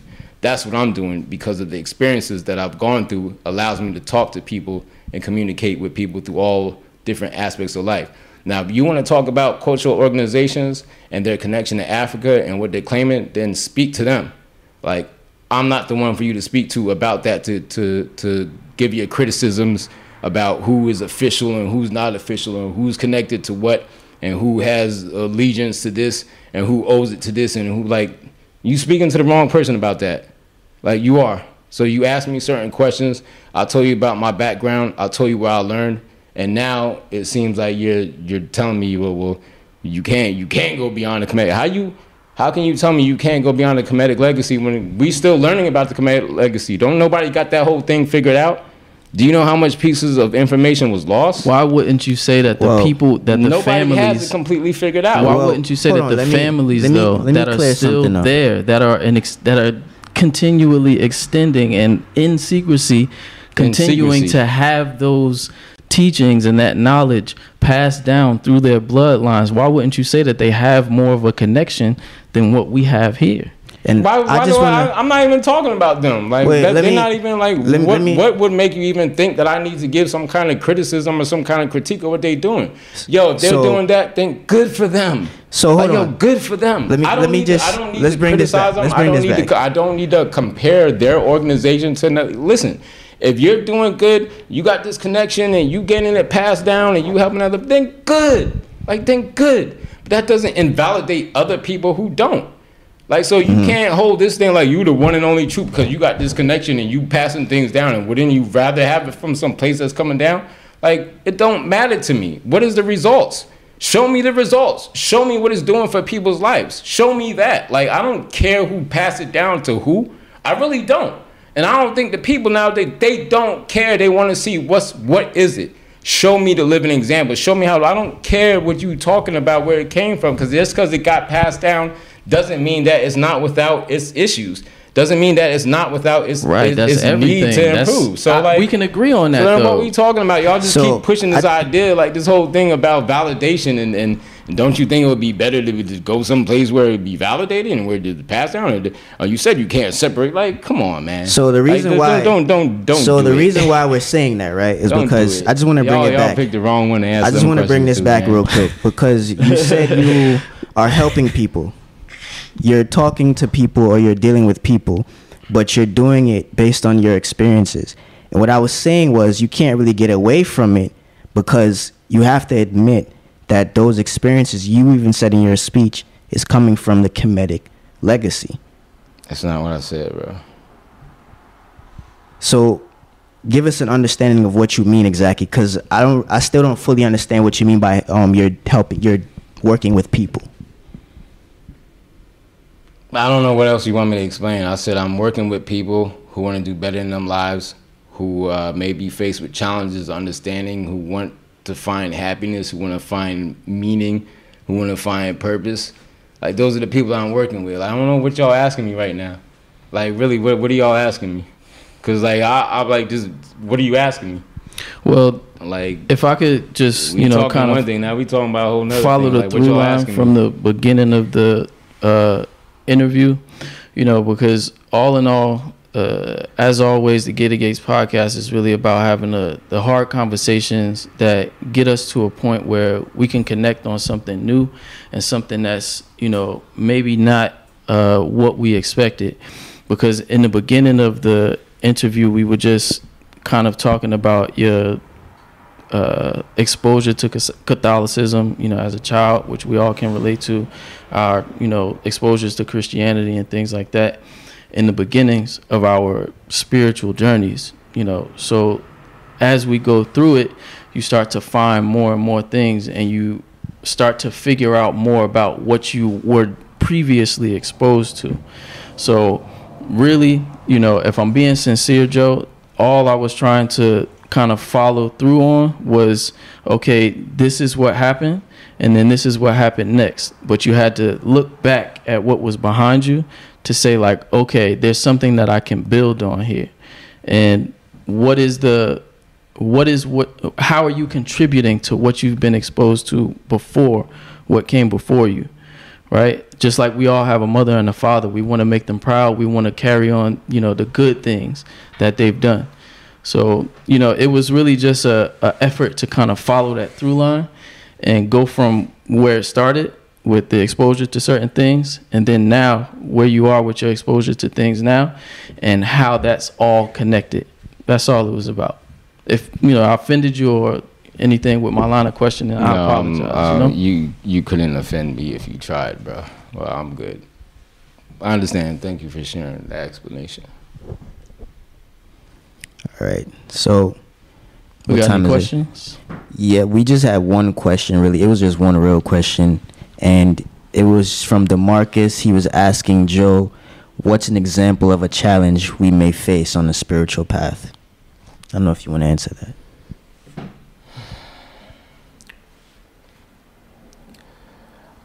I'll say this: like, what is a challenge that you may face on the spiritual path? The spiritual path really can't be separated from the human experience. So, the thing is, is that in our lives we've separated the human experience from the spiritual journey when once upon a time they weren't two separate things because we're spiritual beings having a human experience, right? So if you're a spiritual being having a human experience, as you go through human experiences, you're to gain some kind of spiritual understanding, or in some sense, it becomes a spiritual challenge. As above, so below, right? So we may have challenges on the physical level, and I'm gonna make this more concrete in a second. We may have experience challenges on a physical level that are manifestations of something that's greater. When you talk about spiritual battles, oftentimes people deal with uh, anger and they deal with depression. Like these are all things that are spiritual in nature. So the approach nowadays tends to be through medication. And I'm not taking anything away from medication. I'm not a doctor. I'm not going to sit here and give my two cents on it because it's not my place to do it. I do believe in more of a holistic approach. Um, however, there are certain things that the origin and the source of it is not in the physical realm. Uh, so, what are some challenges you may have on the spiritual experiences? Some of the same things that you're dealing with in life. How do you deal with your anger? How do you deal with keeping patience? How do you deal with difficult people? How do you deal with self doubt? Self doubt is something that's big, and all of this connects back to our spiritual experiences. So, to walk the path of enlightenment is to gain a greater sense of your role in this divine scheme. It's something that just goes beyond our understanding, something that I don't believe anybody could fully understand. Uh, but as you evolve and as you grow more aware, you start to become more aware of your connection. When you become aware of your connection, you start to gain a power from that. You start to gain a strength from that. You start to gain a confidence from that seeing your connection with everything else around you. So to answer the question, those are some things that you see as challenges on the spiritual journey. It's no different than life, because life, we've made it to be the secular and we separated it from the sacred, but there's no separating the secular from the sacred. Life is all intertwined. So the same challenges that you go through in life, oftentimes it's the signature of a spiritual issue whether it's your self doubt, you feeling like you don't belong here. A lot of people go through that. They're here in this third dimension and they feel like they don't belong here. So why is it that you don't feel you belong here? Like the sources of it can always be like this is how our ancestors dealt with it. Nowadays we got all these different branches of science with these different psychological terms, talking about the psyche, talking about childhood traumas and all that. Our ancestors looked at it as life, and we knew that certain things could have an effect on our lives and so the spiritual journey is no different than your journey in life. Is how do you become an, a uh, being that has an awareness of this world that we live in, in which we're all interconnected. And that's our answer. answer question. Answer. Yeah, we got sound bites. Yeah, Huh? put that together. There's questions in the chat. Yeah. Um. Another question: How do you gauge spiritual well-being? What does power and sh- what power and strength that you gain from spiritual well-being look like to you? That's exactly how you wrote it.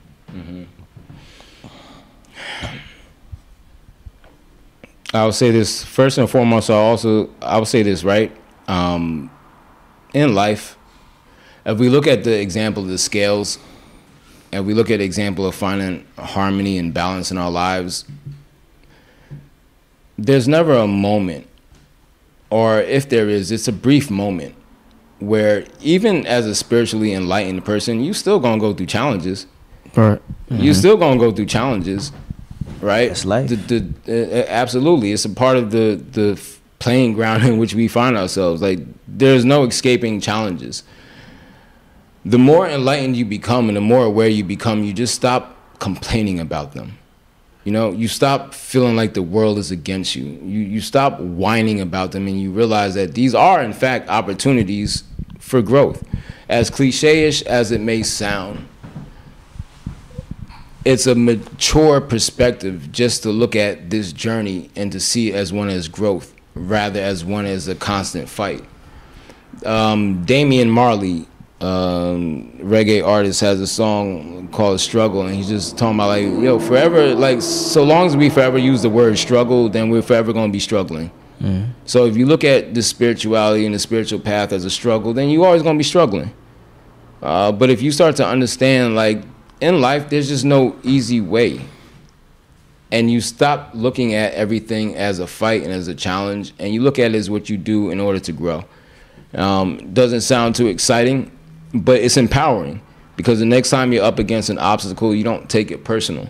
When someone is lashing out at you, you don't take it personal.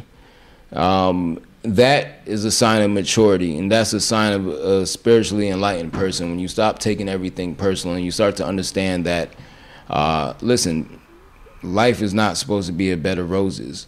But also you'll have those times where you can rest in your bed of roses you know and so life has its cycles and part of being a spiritual warrior is just understanding that um, we don't complain when the storm comes we know that the storm only lasts but for so long so holding on to what we know to be true. Oftentimes, it's one thing to know something; it's another thing to internalize it. We could talk all these high spiritual That's philosophies, facts. but if you're That's not facts. internalizing it, it's going to show. Mm-hmm. Um, and so, my teacher Ross Uncle Kepper always say you have to stay conscious in the crisis. And that's the thing. When we get into the crisis, a lot of us become unconscious. We forget everything we know. We throw it out. Uh, we throw it out the window, right? we start praying to Jesus again. um, but when you gain the spiritual enlightenment, what I'm what I what I'm started out with saying, really want to say is that it's a journey, man. It's it's not. There's no ending to it it's a lifelong journey and that you're forever going to have obstacles and challenges but you look at them through a different lens. And you're no longer uh, you know troubled with self-doubts and self-fears like and fears. The, the fears and the self-doubts like that's a big part that stops us from accomplishing goals that we can easily accomplish if we just had a little bit of confidence. And i believe that walking the spiritual path improves your confidence not based in arrogance but based in the understanding that you are a part of something that others have been a part of from the beginning of time and that the same issues that you go through others have gone through as well and that they can have gone through it and improved themselves and have become better by walking certain path by following certain principles then you should be able to follow those same principles and walk in a similar path and have the same effect now, like one of the, my areas of disagreement as well is because we live in a modern day age, and so things have to grow and things have to change, and it's our part, each one of our part to contribute uh, to the overall teachings and the overall understandings. Ready to start rapid fire? Yeah, so at this portion, we have a segment called Rapid Fire. So we're going to go through I some thought we topics. was already going through rapid fire. that, that wasn't rapid fire. no, that was a slow burn. I'm afraid That was a slow right now, burn. man. That was y'all slow burn. I don't want to see y'all rapid fire. Really. All right, Rapid Fire, we're going to go through some topics, and then we're going to give a little commentary. Yeah, it's just on it. like um current events. All right, rapid Basically. fire. um, Get prepared for one or two word answers. All right, so um, first up, Ituzi, you ready? The American Museum of Natural History takes human remains off display. So, this museum somewhere in America has had literal human human remain, remains on display. Uh, It's an evil world we live in. exactly for years now, and because of like some uh some recent like social pressure to take them down, Mm.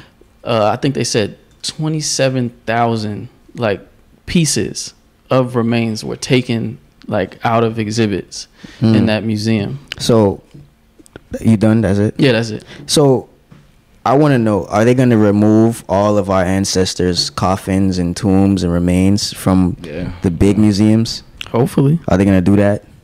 Are y'all going to stop digging up graves, digging up tombs, digging for up Killmonger to temples? come get them. Y'all gonna do that? Because if y'all could do that, y'all could stop doing that BS. Or Right. y'all making too much money off of our ancestors' leg- legacy. That's what I want to know. Nah, like that's my similar response. I'm like, they've been doing that. They they've been they done had our ancestors up in glass cases for so long. It's just crazy. They don't even look at them as people. Like Right. that. Mm-hmm. At that, you know, like that. That that's one thing that just always just bothered me, man. Like museums and and like. Yo, when you resonate with the Kemetic legacy, like, yo, you resonate when you see that. You're like, yo, they straight up grave robbers, man. They took these things mm-hmm. Yeah. out graves and put them in like that's exactly what they did. Nobody shunned them for that. Nobody Word. gave them mm-hmm. any kind of backlash. Like if I dig up your grandma tomorrow, Exactly. like you gonna be tight. let me go up in We all go to somebody's jail. mausoleum and, and start digging up their ancestors and put them on display. And Yeah. like you know, all mm-hmm. hell would be raised. Yeah, it's facts. Um, but that you know, it, it listen, Yeah, it's crazy. the things that have been done like in this country and all around the world by those who have led and it's just fucking bananas bro like Yeah. uh, I think they just gave back the heads of some of the kings from like the Congo region. They had them pickled in jars. They, Damn. yeah, those are the the ones that didn't want to convert to Christianity. They chopped their heads off and put them in jars, and they had them on display. And they just in got them like They just- heirloom. they just got 'em That's in. just- and that's just what we know of Shit is man. wild. Yeah, Right, that's that's just a what fact. we know. of. You That's know, there's a, fact. hell of a lot of more things that we don't know. That's Yeah. that's what life has shown me, man. You think you don't know? I I done been seeing so many things I never could have imagined. And that's why I just I truly, uh, he who knows knows that he knows, Knows nothing, nothing at at all. all. Right. That's Like fact. I don't listen. Some of the answers I, I've given, I try my best to answer questions to the best of my ability. But at the end of the day, I, I don't like. Well, I don't know. Mm. Like, I don't know. I'm just, I'm just talking out my ass. nah, my, you know, there's certain things that you know through experience, and and that's why I really just try to speak through experience, man. Like things I speak about is through experience, and what is my experience? my experience is some of his Kemetic legacy, but other than that, my experience is life, man. I like Yeah. I've been out there in life, like I've really been out there in life. I've gone through things. I've been through a full range, like. I've, I've been through addiction. I felt I, I battled with that. I've been through depression. I battled with that. I've been through jail. I did that. Like I've been homeless. I've been through that. Wow. And at the same token, I've been a teacher and I'm a lawyer. Uh, you know, drop the bomb on that one. Like, you know what I'm saying? I've, Why I've, told like, that earlier? Shit. I've done That's things. man. crucial. Boy, So- speak the legalese. yeah, man. But like, listen to that. But I say all that to say was just to try to flesh out more what I was saying earlier. This is what I mean. Like, like the experiences I've had, man. I just I've come across people from different walks of life, different cultures, and, and stuff like that. And I'm just choosing to work with a wide range of people. Mm-hmm. Mm-hmm. Like my teacher in the temple and whatnot, it it's very it's Afro-Kemetic. Like it's mm-hmm. an Afro-Kemetic temple. There's nothing wrong with that. I'm not selling out. I'm not doing nothing like that. Right. But for me personally, I just feel a calling to help the to world. help- yeah, bro, to help the uh-huh. world. And and but, That's what it's about. That's what it's about. but I'm mm-hmm. not going to turn my back on culture. I'm not going to turn my back and act mm-hmm. like it's not a mm-hmm. part of who I am. And it's Right, not right, like right. you see me still speaking about the Kemetic Uh-huh. stuff. Like it's uh-huh. always going to be a part of me. So I'm not separating myself from that or nothing like that. So at the same token, it's like I I got to go with what's in my heart, man. Like you know, can't nobody tell you otherwise. Like when you follow your heart, when you follow that, like how do you know when you're following your heart? You'll know. Like mm-hmm. you'll know because you you'll start to feel like yo this is it. Like just something starts to click something starts. And I just know like I've started out as a teacher. Like I've worked with like kids and youth. I've seen the development phases. Like I understand. And that's why I chose to work with the youth because I knew how important that phase was in their development. So these kind of like conversations I was one of them teachers. I was like yo close the door. Let's talk mm-hmm. about this now, I tell I taught them about the word indoctrination. I'm not trying to indoctrinate anybody. You could question anything I say to you. Mm. Right. Like that's my thing. Just ask questions. If I tell you this, that, and the third about chemistry, ask the questions. Like I'm mm-hmm. not like ask questions. Like if someone is teaching you about, it, ask the questions. Mm-hmm. But there's always a difference between asking questions and interrogating. Mm-hmm. Like some people out here interrogate you. Like it's not. That's different than asking someone questions to try to get an understanding. Don't interrogate someone suspend your whatever issue bias that you may have and ask questions. Like there's an mm-hmm. art to asking questions. But yeah this was like i've been through a lot in life like outside of just my experience in the cultural realm. You know what i'm saying? And all different types of people different types of experiences. Mm-hmm. And that's why like mm-hmm. within myself i just know that my calling is to work with like outside of the because everybody's I- I- not I no, bro. Everybody's not meant to be Kemetic. I- I Every, even the understand. Dogons, like, everybody's not meant to walk these Right, right. paths. We gotta be real about that because I understand. Yeah. some people are just happy where they're at. Yeah. Like some people are happy where they're at. Uh-huh. Some people talk the talk. Like some people talk like they start out like they want to do the work and then they fall off. Like Right, that right. happens You a lot said it. too. So Right. like I've You said it. yo, having spent that much time in the Temple of Anu, and there might be different principles and different ideas, but yo, you guys work with people as was done over there, like different groups, and like my teachers and them come from the legacy of the temples in New York. Like they were all connected. Tem- uh, Baba Haru, some people know Baba Haru uh, up in like you know had the shrines in them. Them we got to give some respect to them. And quite honestly, the way they were practicing it, they were doing the best they could with the information they That had. they had. Right. They were all connected to um, Dr. Ben Jochannan, uh, uh, Dr. Jeffries, like all them scholars, uh, Cheikh Anta Diop, like my teachers like learned from them. Like that was their, but that's how they got the information until they started doing the the lectures over in Kemet, going to the, the temples with Anthony Browder and the, uh, who wrote the Browder file and all that. And so, like, I learned a great deal, man. That's it is by all means. Like, even Rastafarianism got to do with who I am. Even Christianity has got to do with me. Of course. So, like, and it it it's kind of funny because like my my teacher had told me like years ago he kind of saw the day coming where I would move on. Like, and I mm-hmm. was like kind of bothering me and something. But I'm like, why would he say that? But he just saw it because he called it. He'd be like, yo, there's gonna come a, a time in your journey where where you move on. And like that's that's me. So I'm Kemetic, man. I'm like it's done a great deal for me, but right now I'm really trying to give my contribution back to the world. And for me, it's just you know my foundation. I can never deny the strength on which I stand. You know I what I'm saying? understand, though. It's like you- you don't wanna these just- tattoos ain't going nowhere. These tattoos mean something. Like that's Yeah. that's how serious it is to me. You know what I'm saying? I I can't turn my back on it, but at the same token, I Uh-huh. don't want I don't want my statements to be misconstrued. Like Uh-huh. It ain't a part of who I am, but I'm just choosing to step out there and to work with people in a, in a wider context than Instead of working Afro- with basically Afro working with just black people. Yeah, Essentially man, is what I'm getting from what you're saying. Yeah, I'm not you, just you, you want to expound folk, to just the world. Mm-hmm. And Yeah. I think that's the main part that we missed in the initial interview. Yeah. Because that would have been a huge piece that we could have really expounded on. That's a huge context missing. yeah. And that's huge because essentially, like even Kenny Bashu mentioned it, right?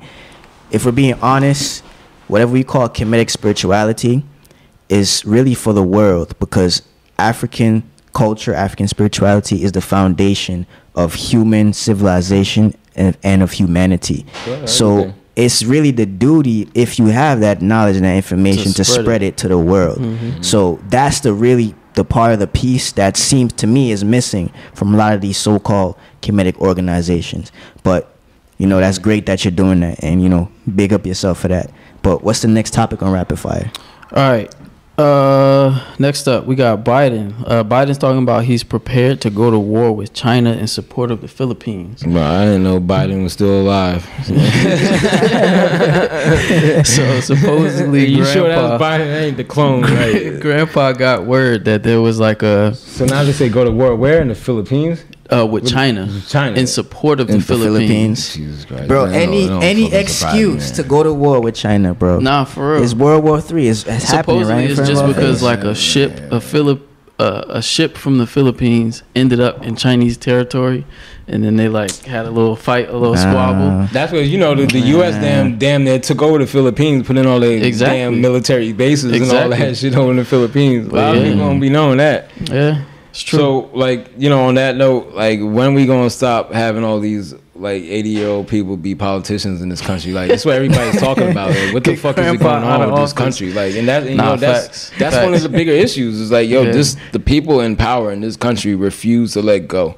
They Mm-hmm. refuse to let go. These the, the Mitch McConnell, or what the, the dude is that blacking out, like he's blanking out Mm-hmm. Yeah, in yeah. like live conferences, and he's talking about I'm gonna finish out my term. I'm gonna do like, yo, what is going on here? Go to But sleep, bro. Now this whole stuff that's going on, like I I just I really think about everything that's going on in the world, and I don't know how what to really make of it. But big up to like Burkina Faso because Mm-hmm. they got you know a young person Ibrahim. He's now in office. Well, it's a coup, but it's like Mm-hmm. you got to take they had kind of given a blueprint. It's like you got to come Mm-hmm. together and actually have a structure to be like, all right, we can stand up against this and Bro. actually get it, and then make some progress with it. Bro, ain't no coup happening here in America though. I'm not saying That's that it's going to happen Not yet, yet. but I'm just saying like yet. that's the that's the That's it. blueprint Yeah, for it. You just got to take it out their hands. It's, but- it's growing. You got them militia boys out there waiting, boy. Like you know, Yeah, I mean, yeah. hey, you don't know. yeah, I mean Um, the Bloods and Crips team up. Yo, the only it might coup be a little if, if a coup happens, it's it's cause they're gonna elect Trump again.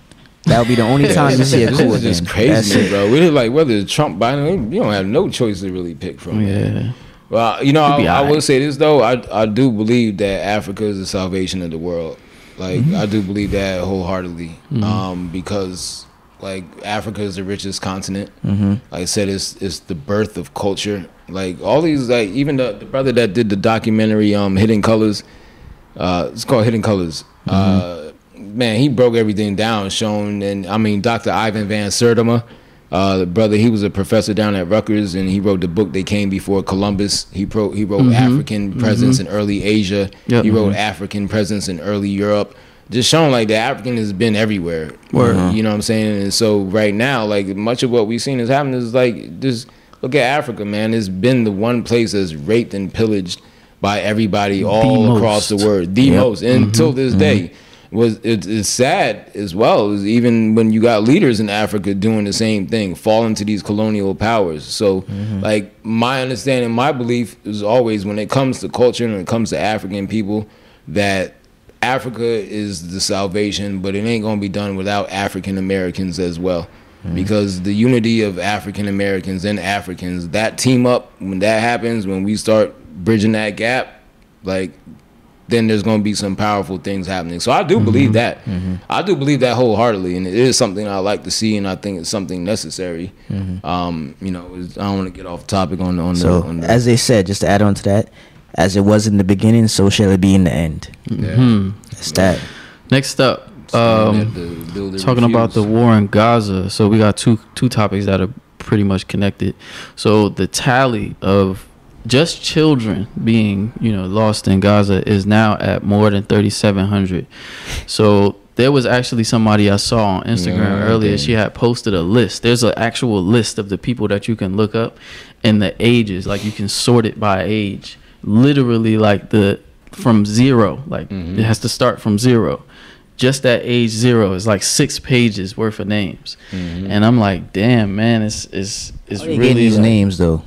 It's I mean, people That's just another dying. thing. Well, that's a, you yeah, gotta but like, what's the, how they sources rec- too, how they how they recording the names and the people? Like, is if it's chaos to me, if I it's feel what you're chaos, saying, though. I feel and what like saying. people just dying left, right, and center, Yeah. who the hell is going to go give the names of the people that's dying? Like, The who are the people? Yeah, but bro, they in distress. They they in They got camps. bombs They dropping they, all they you got mean to tell bombs. me that if it's if it's bombs dropping right now, you in Jamaica, it's bombs dropping right now. Your Bro. grandma, your your mother, your father, everybody in the crib. Yeah, and but who it's am I distress. reporting that to? You gonna But, find You know, somebody. they, but they, you Nah, know what bro, happens, where you they- gonna go? Re- First off, here's uh, my where you thing. gonna go? To me, reporting it to somebody's the last thing on my mind. Why? That's the last thing. I just can't see that happening, bro. so what you gonna do? I'm a, either, there's two things that's happening. If it's really that bad, if Yeah. bombs dropping, I'm gonna my mental state is not gonna be on reporting to the But fact what if, that what oh if what if they're missing? And this you amount of people them died in my family, right? Well, you know, you may not know this, so this is the thing. You may not know they're dead yet, but you're going to report their name because they're Right, missing. right, right. Now later Well- on, they might find the body and say, "Yo, this person died." You know what I'm saying? You they have them triage centers, man. They got there's so much things going on. Yeah, People trying to so- find their family. They giving their names up, like you, you know. so so So he's smarter. Than, he's smarter than both of us. Nah, nah, nah. ahead. Hear me out. Hear me out. Hear me out. So, is there like a center that they're going to just go give names? You get what I'm saying? I don't know.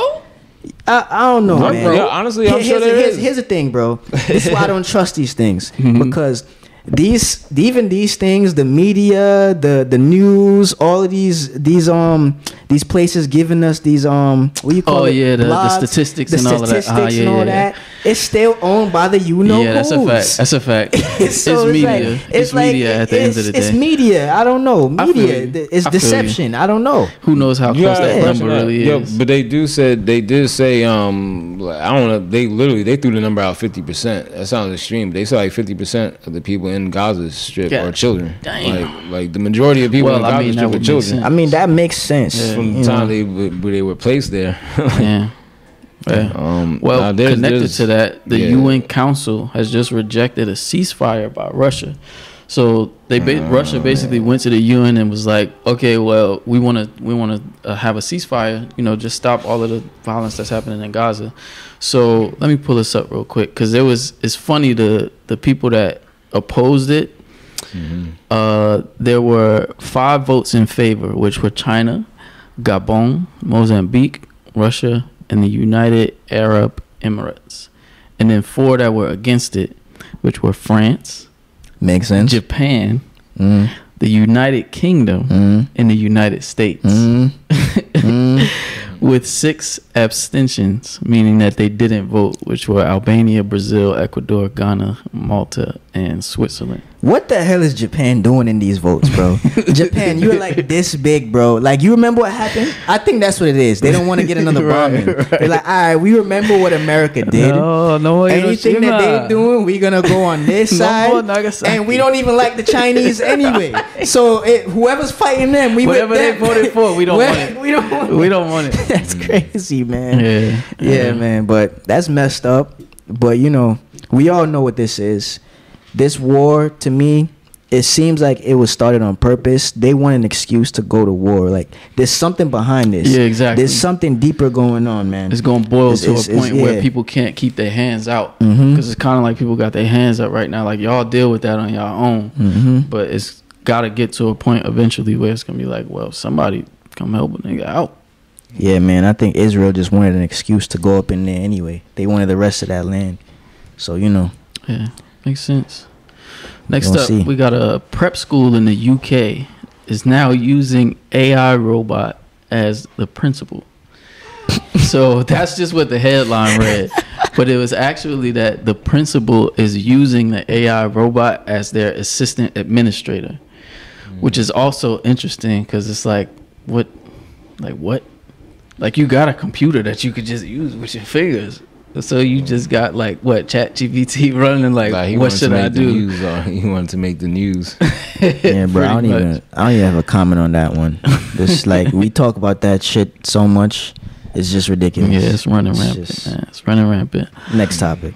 Uh, speaking of the United em- uh, Arab Emirates, so they want to build an underwater train from f- I want to mess this up, Fujairah to Mumbai. So Mumbai in Africa. no, Oh, um, India. India. Oh, So yeah, there's like a Damn. there's a straight, and if they were to build that train, it would kind of take them straight there because you would have to kind of go. Uh, if you were gonna go by land, you would have to kind of go up to that little corner where India meets, uh, like the Bangladesh. all that kind of stuff, and then come down. But if you were to just build that train, you could get straight across. And supposedly they have like a connection. Those two cities have a connection where like the ports are um, very beneficial for one another. So if it's about the ports, why are you building a train? I mean, I don't know. It's big business. This is what you do when you got money. you Exactly. there's got so much money, do. you just build Yeah. trains underwater. Like fuck, it, fuck like- it, fuck I- it. We'll I build a train like- underwater. I feel like at this point they Facts. just trying to just create I'll the be- most take 10 million, ridiculous man. stuff. Yeah. Like you seen the Lion City? Yeah, The Lion City. The Arabia. line. Yeah, in Saudi Li- Arabia. Oh yeah, yeah, yeah, yeah, yeah. Bro. the line. What? Exactly. And they have another one. I think it's the Oxagon.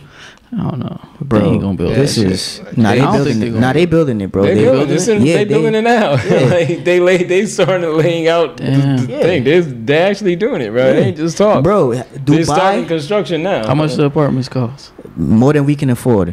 But Dubai, bro, Dubai was a fucking desert. That Yeah, whole shit is yeah. not real. Word, they the built it. water, the They built ocean, the river. It's not they built the real. They built that, bro. Damn. I mean, Yo, they make it rain out there, man. They got real. for real. They got the technology, bro. They make rain clouds. They seed clouds and make it rain out in the desert. like this is fucking bananas. That's that bro. oil money, bro. Yeah, they got money, but I'll tell you that's one thing. UAE got money. Them them Saudis, not that them one. Saudis got money, bro. Nah, they- one time for the one time. No, assalamu alaikum, Muslim fan. I ain't with these brothers, and they, that ain't me. That's them. Uh, next up, man. Next up, we got Earth Pod in Arizona. It's a company in Arizona that uh, says that they will turn your body into a tree after death. I heard about this. I saw this. Yeah. like yeah, It's man. an evil they- world we live in. Yeah, no, for real, man. I saw about this thing. They they take they make human compost. Like, Yeah. when That's- you're dead, like bro, you give their body. They put it in this pod, like literally, and Word. it breaks down your body like in two days. Like two or three days, it breaks down your body. I saw it, man. It was something like they were showing like the process or something. They showed the machine and like you know put your body in Yeah. here and I got it right here. So it says in the case of cremation pods, the ashes are placed into the pod with other materials. A young tree is placed above the pod, and then the pod is planted. The pod is de- uh, biodegradable, so it just disappears after planting, and then you know the tree grows. But then there's another one that like literally turns your body. body into Yeah. soil. They and they just body into put you in there like we got a compost bin in the back. Yeah, like you put leaves and dirt. it's in a there. compost machine. They put leaves and dirt in there with you, and then turn it up turn to it on like yeah, 131 degrees Fahrenheit, and then that like in a couple of hours you boils baked. you. So you tell you mean soy. to tell me people are out here I eating their it. grandfathers and their grandmothers? No, but they're using it for gardens. Yeah, Damn, man, like, I ain't yeah, bro. Whoa. Bro, They're that's cannibalism. ancestors, I ain't even That's think about that, cannibalism. yo. That's crazy. That's using a their huge ancestors to spiritual crime, bro. earth. Damn. See, this is the type of stuff that we get into when you live in a society that is no longer living that's on cultural principles. This is some new age shit. Because we- culturally, we- that's a big no no. That's a huge no no. That's a big spiritual crime. hmm The cremation, the cremation to begin with, but then the cremation. Then you eating, then you eating then grandpa. planting that, using that to plant your. Ah man, yeah, that's crazy. Damn, bro. It's wild. I wild. guess so, man. Damn. I guess It's so. life. I guess, that's May Jesus be with you. yeah, yeah, I guess that. I guess they living their highest truth, man. Like, Right. fuck this body. Right, Like, right, Fuck this body. I don't care about this body. I'll do We what y'all want to do it when I'm done. We out. Oh, all right, maybe so. Guess so. like, But you said, Joe. it is, it is missing. The, it is missing the context. Like, I think that's why, like you know, like civilizations were great back in the day because they mm-hmm. had rules. Yeah, yeah, yeah. You understand? Like, Taboos, yeah, do's and do man, nots. Mm-hmm. Exactly. You don't have no great empire with people just doing whatever the fuck that comes to their mind. That's why Exactly. we need structure. And even just as a human being, like never mind just that, like you need structure. Like we Mm-hmm. to understand the world around us, we created structure. Like we created days, we created months, so we could have some kind of sense of structure. Mm-hmm. So you kind of you know you need it. And nowadays we're just divorced of that altogether. Everybody. That's why I said I try to be careful with my words as well because it's very dangerous when people just want to go out there half-ass like you know with half-ass philosophies they'll study half of a philosophy and think they're versed on it and go out there and just start doing their own thing when these things like people like yo to be a Kemetic priest you study for 40 years like you know what I'm saying? So it would take a lifetime for you to to to, to understand. It. even bro as much as I've learned as much as I've been through uh, once again I don't know shit bro. This Mhm. it's so vast. And I'm just I'm saying that you know? I'm like I do know things but honestly compared to what I don't know and to So compared much. to the Right. things that I don't even know that I don't, Don't know, know. Right. Exactly. like, come on, man. So like, much. It's just, there's just so much out there. That's why I'm, I'm humbled, man. Like life, Mm-hmm. life will humble you. Like Quit. the minute you done, that's the other thing. Them people that walk around, then then Mm-hmm. life gonna humble them. That's why I don't be worried too much. Like, okay, you use a charlatan, life gonna humble you. You gonna get found out. You gonna get You gonna Like, find a charlatan Yeah, that's man. more Oh, charlatan than you. yeah, Right, you gonna, something gonna happen, man. Or you gonna fuck with the wrong student who takes you seriously. Yeah, exactly. You're gonna play with their life, and they're gonna come for you. Like you know what I'm saying? Because you're playing with you're playing with people. You're playing with people's life, and that's just a sad thing when people pimp spirituality and even pimp the new the the self um, empowerment movement and this self development stuff. said Like, it. you got You people said out it. there pimping. It's a it's a it's a billion dollar industry right now. This self development thing. And when you Mm-hmm. read a lot of the self development stuff, mm-hmm. it ain't nothing different than what our ancestors were speaking on the spiritual context. But that's where it comes from. all that new like mm-hmm. all this self development stuff that they're reading and the power of the mind and all that stuff it's all coming from old like it's not new like you know what i'm saying mm-hmm. but sometimes taken out of context and and you know bastardized and you know that Without the history, well. everything becomes mystery. yeah yeah man so but So, but to build on what you were saying about the days and the months, it's not even like we created them. It's like a day happens, we the night them. happens, we, We observe observe it, and then you got to use that. That's what Yeah. nature gives We you to place them, yourself right. Within that them. Plug, Kemetic Sidereal Calendar, risingfirefly.org. Get that, you know, you'll get some exposure on how our ancestors actually used the cycles of nature that they were able to observe and then observe within themselves to place themselves within space and time with some relation to nature, which is the creation of the gods. So that's how we get closer to the divine world. Um, this last topic is kind of like a something that was more personal, but when I saw it on the list, I was like, man, we gotta talk about this because just to preface it, right? Oh, these personal had a- questions now. I didn't- no, Hold no question, no question with this one. No question with this one. This is me personally. I'm just messing with you. so I was at Costco the other day, right? And I'm leaving Costco and I'm about to get in the car, and this guy stops me. He's like, "Man, I thought Costco was cheap. You see all this shit in my in my cart?" And he had like maybe five things. He got like some water, some some vegetables, you know, a couple packs of meat. He's like, "All of this, this this little bit of stuff, hundred and fifty dollars." Hundred and fifty dollars. He had an accent. He's like Polish, but I don't want to mess up his accent. He's Like hundred fifty dollars. This is some bullshit. This, what is this, man? I thought Costco was supposed to be cheap. And then he started talking. He started giving all his philosophy about like the world, and I'm just like, yeah, man, we all need to go back to Africa. And he was like, you know what? You're right. You're right. Because in Africa, they understand culture, and everything isn't about money. Mm-hmm. This world, this world here, this thing that you see around you, it's all about money, and it's because of those fucking Jews. It's because of the, I swear, yo, it's because of those fucking Jews. He was like, you know what's, but it blew my mind when he said it. He he was spot on. He said, you know what's going on in Israel? Mm-hmm. They're trying to expand their territory there, but you don't even see that this is their, their territory. territory. Exactly. That's not Israel. This, This is, is Israel. Israel. Because they got it on lock. And I was like, man, you so you so right, bro. It's Uh-huh. like it's crazy how like on point that was. But then he he started going into other stuff about like real estate and how like all of these natural you'll think that it's a natural disaster that happens to like a building complex or something. You know, 9-11, stuff like Yeah. that They blow that shit up. but it's really just blown up. So in Newark, there was this um, this this mansion called the Kastner Mansion, and I got a little bit of history on it. So the Kastner Mansion was built for Franz J. Kastner, uh, owner of the Phoenix Brewery, and he was a German uh, immigrant that came to Newark and like you know built a legacy for himself or whatever. He got rich, and then they built this mansion for him. Now, that mansion was in a fire about six years ago, but it didn't fall. But everybody, everybody in the city, I'm from Newark. Everybody in the city was like, they did that shit on purpose Mm-hmm. to try to build some sort of real estate. Now, years later, four years ago, there was a plan to put a building behind it, and they already started building the building behind it. That's that's the one Martin Luther King. Exactly. Yeah, I know you're talking about Exactly. the mansion right at the corner. Exactly. Yeah. So now Yeah, there was another been sitting there fire that happened just a few, maybe a week ago. It caught on fire again, Mm, and this time it burnt all the way down. mm.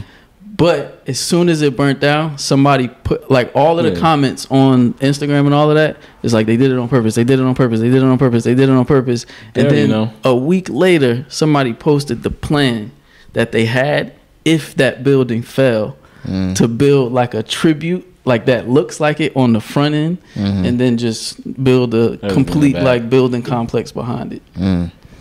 So Yo, um, that's the thing too, and, and which adds on to like everything we've been speaking about is that like yo, these government leaders and all that, bro. Even on a local level, there's so much shit going on that people have no idea about. Like I would tell you, just even my experience as a lawyer, like I clerked. damn, Joe, Um, you did a lot. yo, I'm telling you, man, I, like I. This is what I'm telling you, um, and yeah, I've I've only scratched the surface. Right. But um, I clerked one year, like after graduating law school. I was in Newark. I was in Essex County. I clerked one year in um, Superior Court Criminal Division. Um, so that's state level for you, those of you outside of New Jersey, state level criminal division. And I'll tell you this, man, having been there, I clerked. So I was with, I was in the chambers with the judge and all that. Like I saw, you know, what most people don't Got see. the down though. Yo, I'm gonna tell you this, man. Like, it's a whole bunch of shit going on that people have no idea about. I'm talking about all mm. kind of from from scams, the credit cards, and all that stuff, all the mm. way down to just local crime and stuff that you never hear about because it's not on the news. But But I'm telling you, there's there's even like more so talking about now is like there's so many things happening that people are unaware about, even local crime, small time crime, but even to bigger like conspiracy cover cover ups and all that. It's so much of it going on because so much of this stuff is based on greed. You know what I'm saying? And understanding like going back to how we started this conversation all about the spiritual context and, and the spiritual journey, that's that's a challenge that you might find. How do you overcome greed, man? Like that's something that people are faced one. with because a lot of us don't even realize it. But yeah, living in this country, it is very easy to fall into the rat race, and you won't even realize it. Like you won't even realize. it. Like on. you just you if you right now are looking for a job or you're looking for a career that you you're going to base you well, you're part of it. Like you're Mm-hmm. looking for a career based on what's going to provide for you and what's going to pay Mm-hmm. you. Like whether you like it or not. Like I understand life is real. We got bills to pay. So, but at the same token, some people don't even understand and don't even see how this reality is influencing them. Right. You know, taking them away from Like, that uh, spiritual journey. Like Lisa was saying, Mm-hmm. we had uh, Dr. Lisa Lacan on a few weeks ago. Okay. and she like helps people who just got out of prison like get jobs and things of that nature. She has a there's a more illustrious way to explain it. You know, there's Yeah. a real title for it, but I just don't remember what it is off the top of my head. But she was explaining how like, you know, she got into that industry because your job is really something that defines you in this world like that hmm. we live in. It's how you eat. It's how you like make your living. It's how you put a roof on top of your head. So Career it's reform, like I a think. yeah, career, Career reform, reform. But it's like a hmm. connection that a lot of people don't realize. Like, and people end up going crazy out here. Mm-hmm. You know, kind of not knowing how to identify themselves outside of that. Yeah. So you know what you're saying is true. No, we live in a very challenging time, spiritually speaking, man. Like back in the day with the ancestors, it was easier. Like let's we got to give ourselves a little more credit for what we've been dealing with because, mm-hmm. like you know, the distractions and, and, and you know, it's, it's it's more clever. It's more technological. Like we're really dealing with some things. Back in the day, things were a little simpler. You know, I'm like you just have to deal with outside invading armies and stuff like that. You have to deal with the natural elements, and then that's about it. Like, what else you mm-hmm. gotta deal with? You know what I'm saying? It's either mm-hmm. outside invading army, like maybe sickness. You know what I'm saying? But we know our ancestors had the health thing kind of on lock. You know what I'm mm-hmm. saying? Vibrational. We know they was doing a lot of great things in in a lot of African civilizations, healing people. So we know that piece was there. But outside of that, they weren't bogged down by all these like technological advances and, and like look at what social media is doing to the younger generation. Like yo mm-hmm. there's people killing themselves over like social media posting pages. Like that stuff is real now we can't sit here and say well when we were growing up you gotta grow tough skin. But listen but this is what they're dealing with and that challenge to them is real. So mm-hmm. for them and their spiritual journey like overcoming the influence of social media and, and not caring what others think and project on you and like that's a part of their spiritual journey. Mm. And like quite honestly like all these things that we're speaking about the african traditions and the african legacies have answers for all of that. Like that's what people need to know. Like in Christianity and when I was in the Catholic Church, like it's just always this idea that you know it's the Word of God, you know, and as you read the Word of God, but you know in African traditions, God never stopped speaking. Hmm. So we have the oracle. Like the answer, you had asked a question earlier about the names and how we gave names at the Temple of Anu. It was a hmm. process, so you have to go through rites of passage. Like it's not you have to qualify for your name. We don't hmm. just give it out there because it's a serious thing. And when a teacher gives a student a name, they're responsible for that as well. Like that's how serious it is when you're teaching a student something. They have to qualify for the knowledge that you're giving them because not everybody is ready or able to comprehend that information and that knowledge. So I do believe that there's gateways, there's gatekeepers, whether it's an actual organization or whether it's just your life. Like God works whether you believe it or not. Like you know what I'm saying? And spirit works in a way where it's going to take you through your rites of passage whether you're part of an organization or not life going life going to bring you through some things that's going to be your rites of passage if you mm-hmm. have the wisdom to open your eyes and see it as such. Because god always provides god never stop talking. Like that's what we have to understand. God just doesn't speak in words. God speaks through our experiences. God speaks through our intuition. God speaks through um, our feelings. You know what I'm saying? So God is always communicating. This thing we call God is always communicating. And there's, you know, we're always searching to try to find some meaning and try to find some understanding. And that's a lifelong journey, you know. But the, uh, my premise and what I always tell people is that, you know, human experience you cannot separate from the journey of the soul. And so that's what's happening nowadays. We've separated the human experience from the journey of the soul, and that's why there's so much isfet going on, so much imbalance going on, is because we're separating day to day life from the spiritual world. And our ancestors did the opposite, and our ancestors divinized day to day things. We understood the power of divinity, and every day was a divine experience because we were looking at things through a different context. So I think nowadays we just need a little bit more of that, man. We need to look at reality through a different context and start to understand that spiritual journey and the human experience are inseparable. You can't separate them. So everything you're going through as a human in this human experience on another level is a token. Like, you know what I'm saying? Is a gem really for you to unwrap and see what, you know, it can give you and gain you.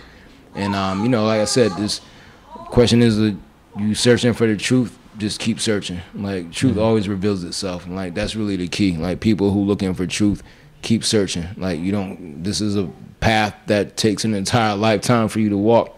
So don't rush it. It's a process. It takes time to understand things. You know what i know now i didn't know back then.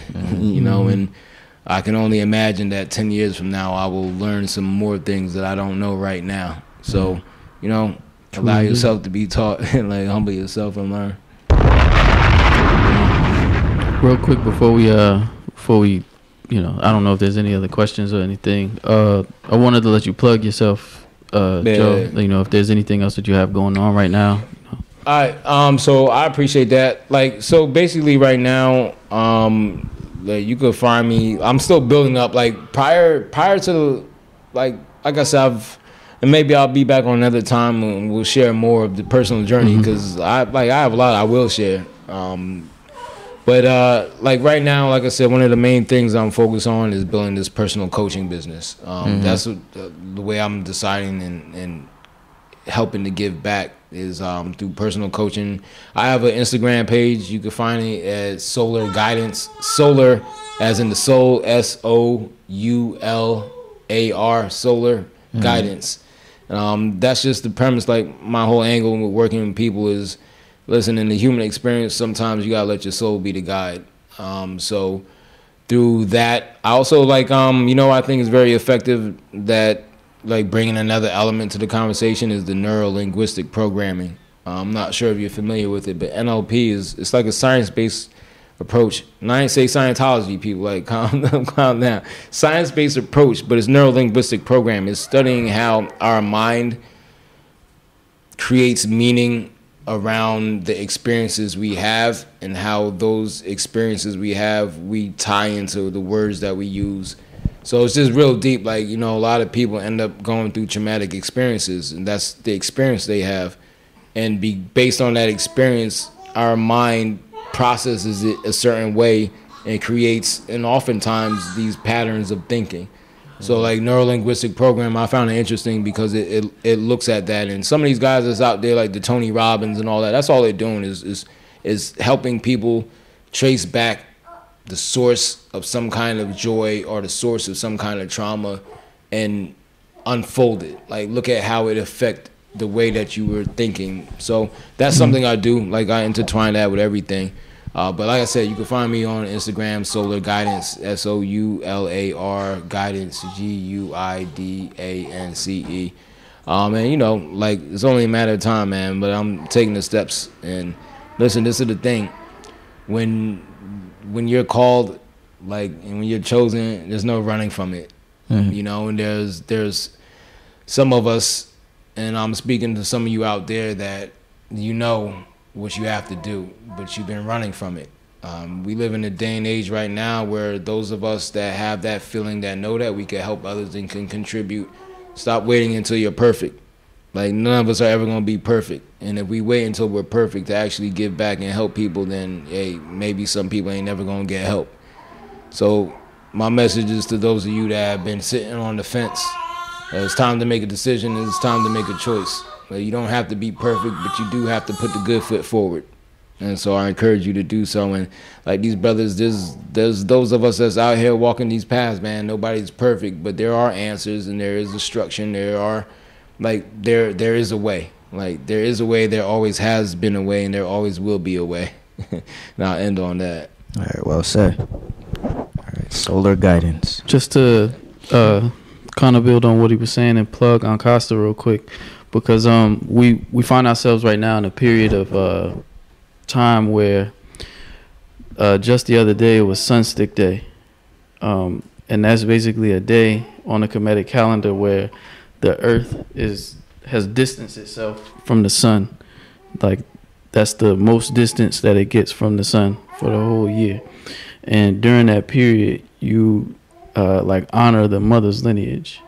So there's a fire festival that usually happens, and that's even like the origin of the Olympics, Mhm. like where they get the whole like bearing the torch and you know doing all of that and showing off the talents because we say that the destiny line is like where you get your uh, your talents from. Like any talent that you can really recognize within yourself, you say that that comes from your mother's side. You get your identity from your father.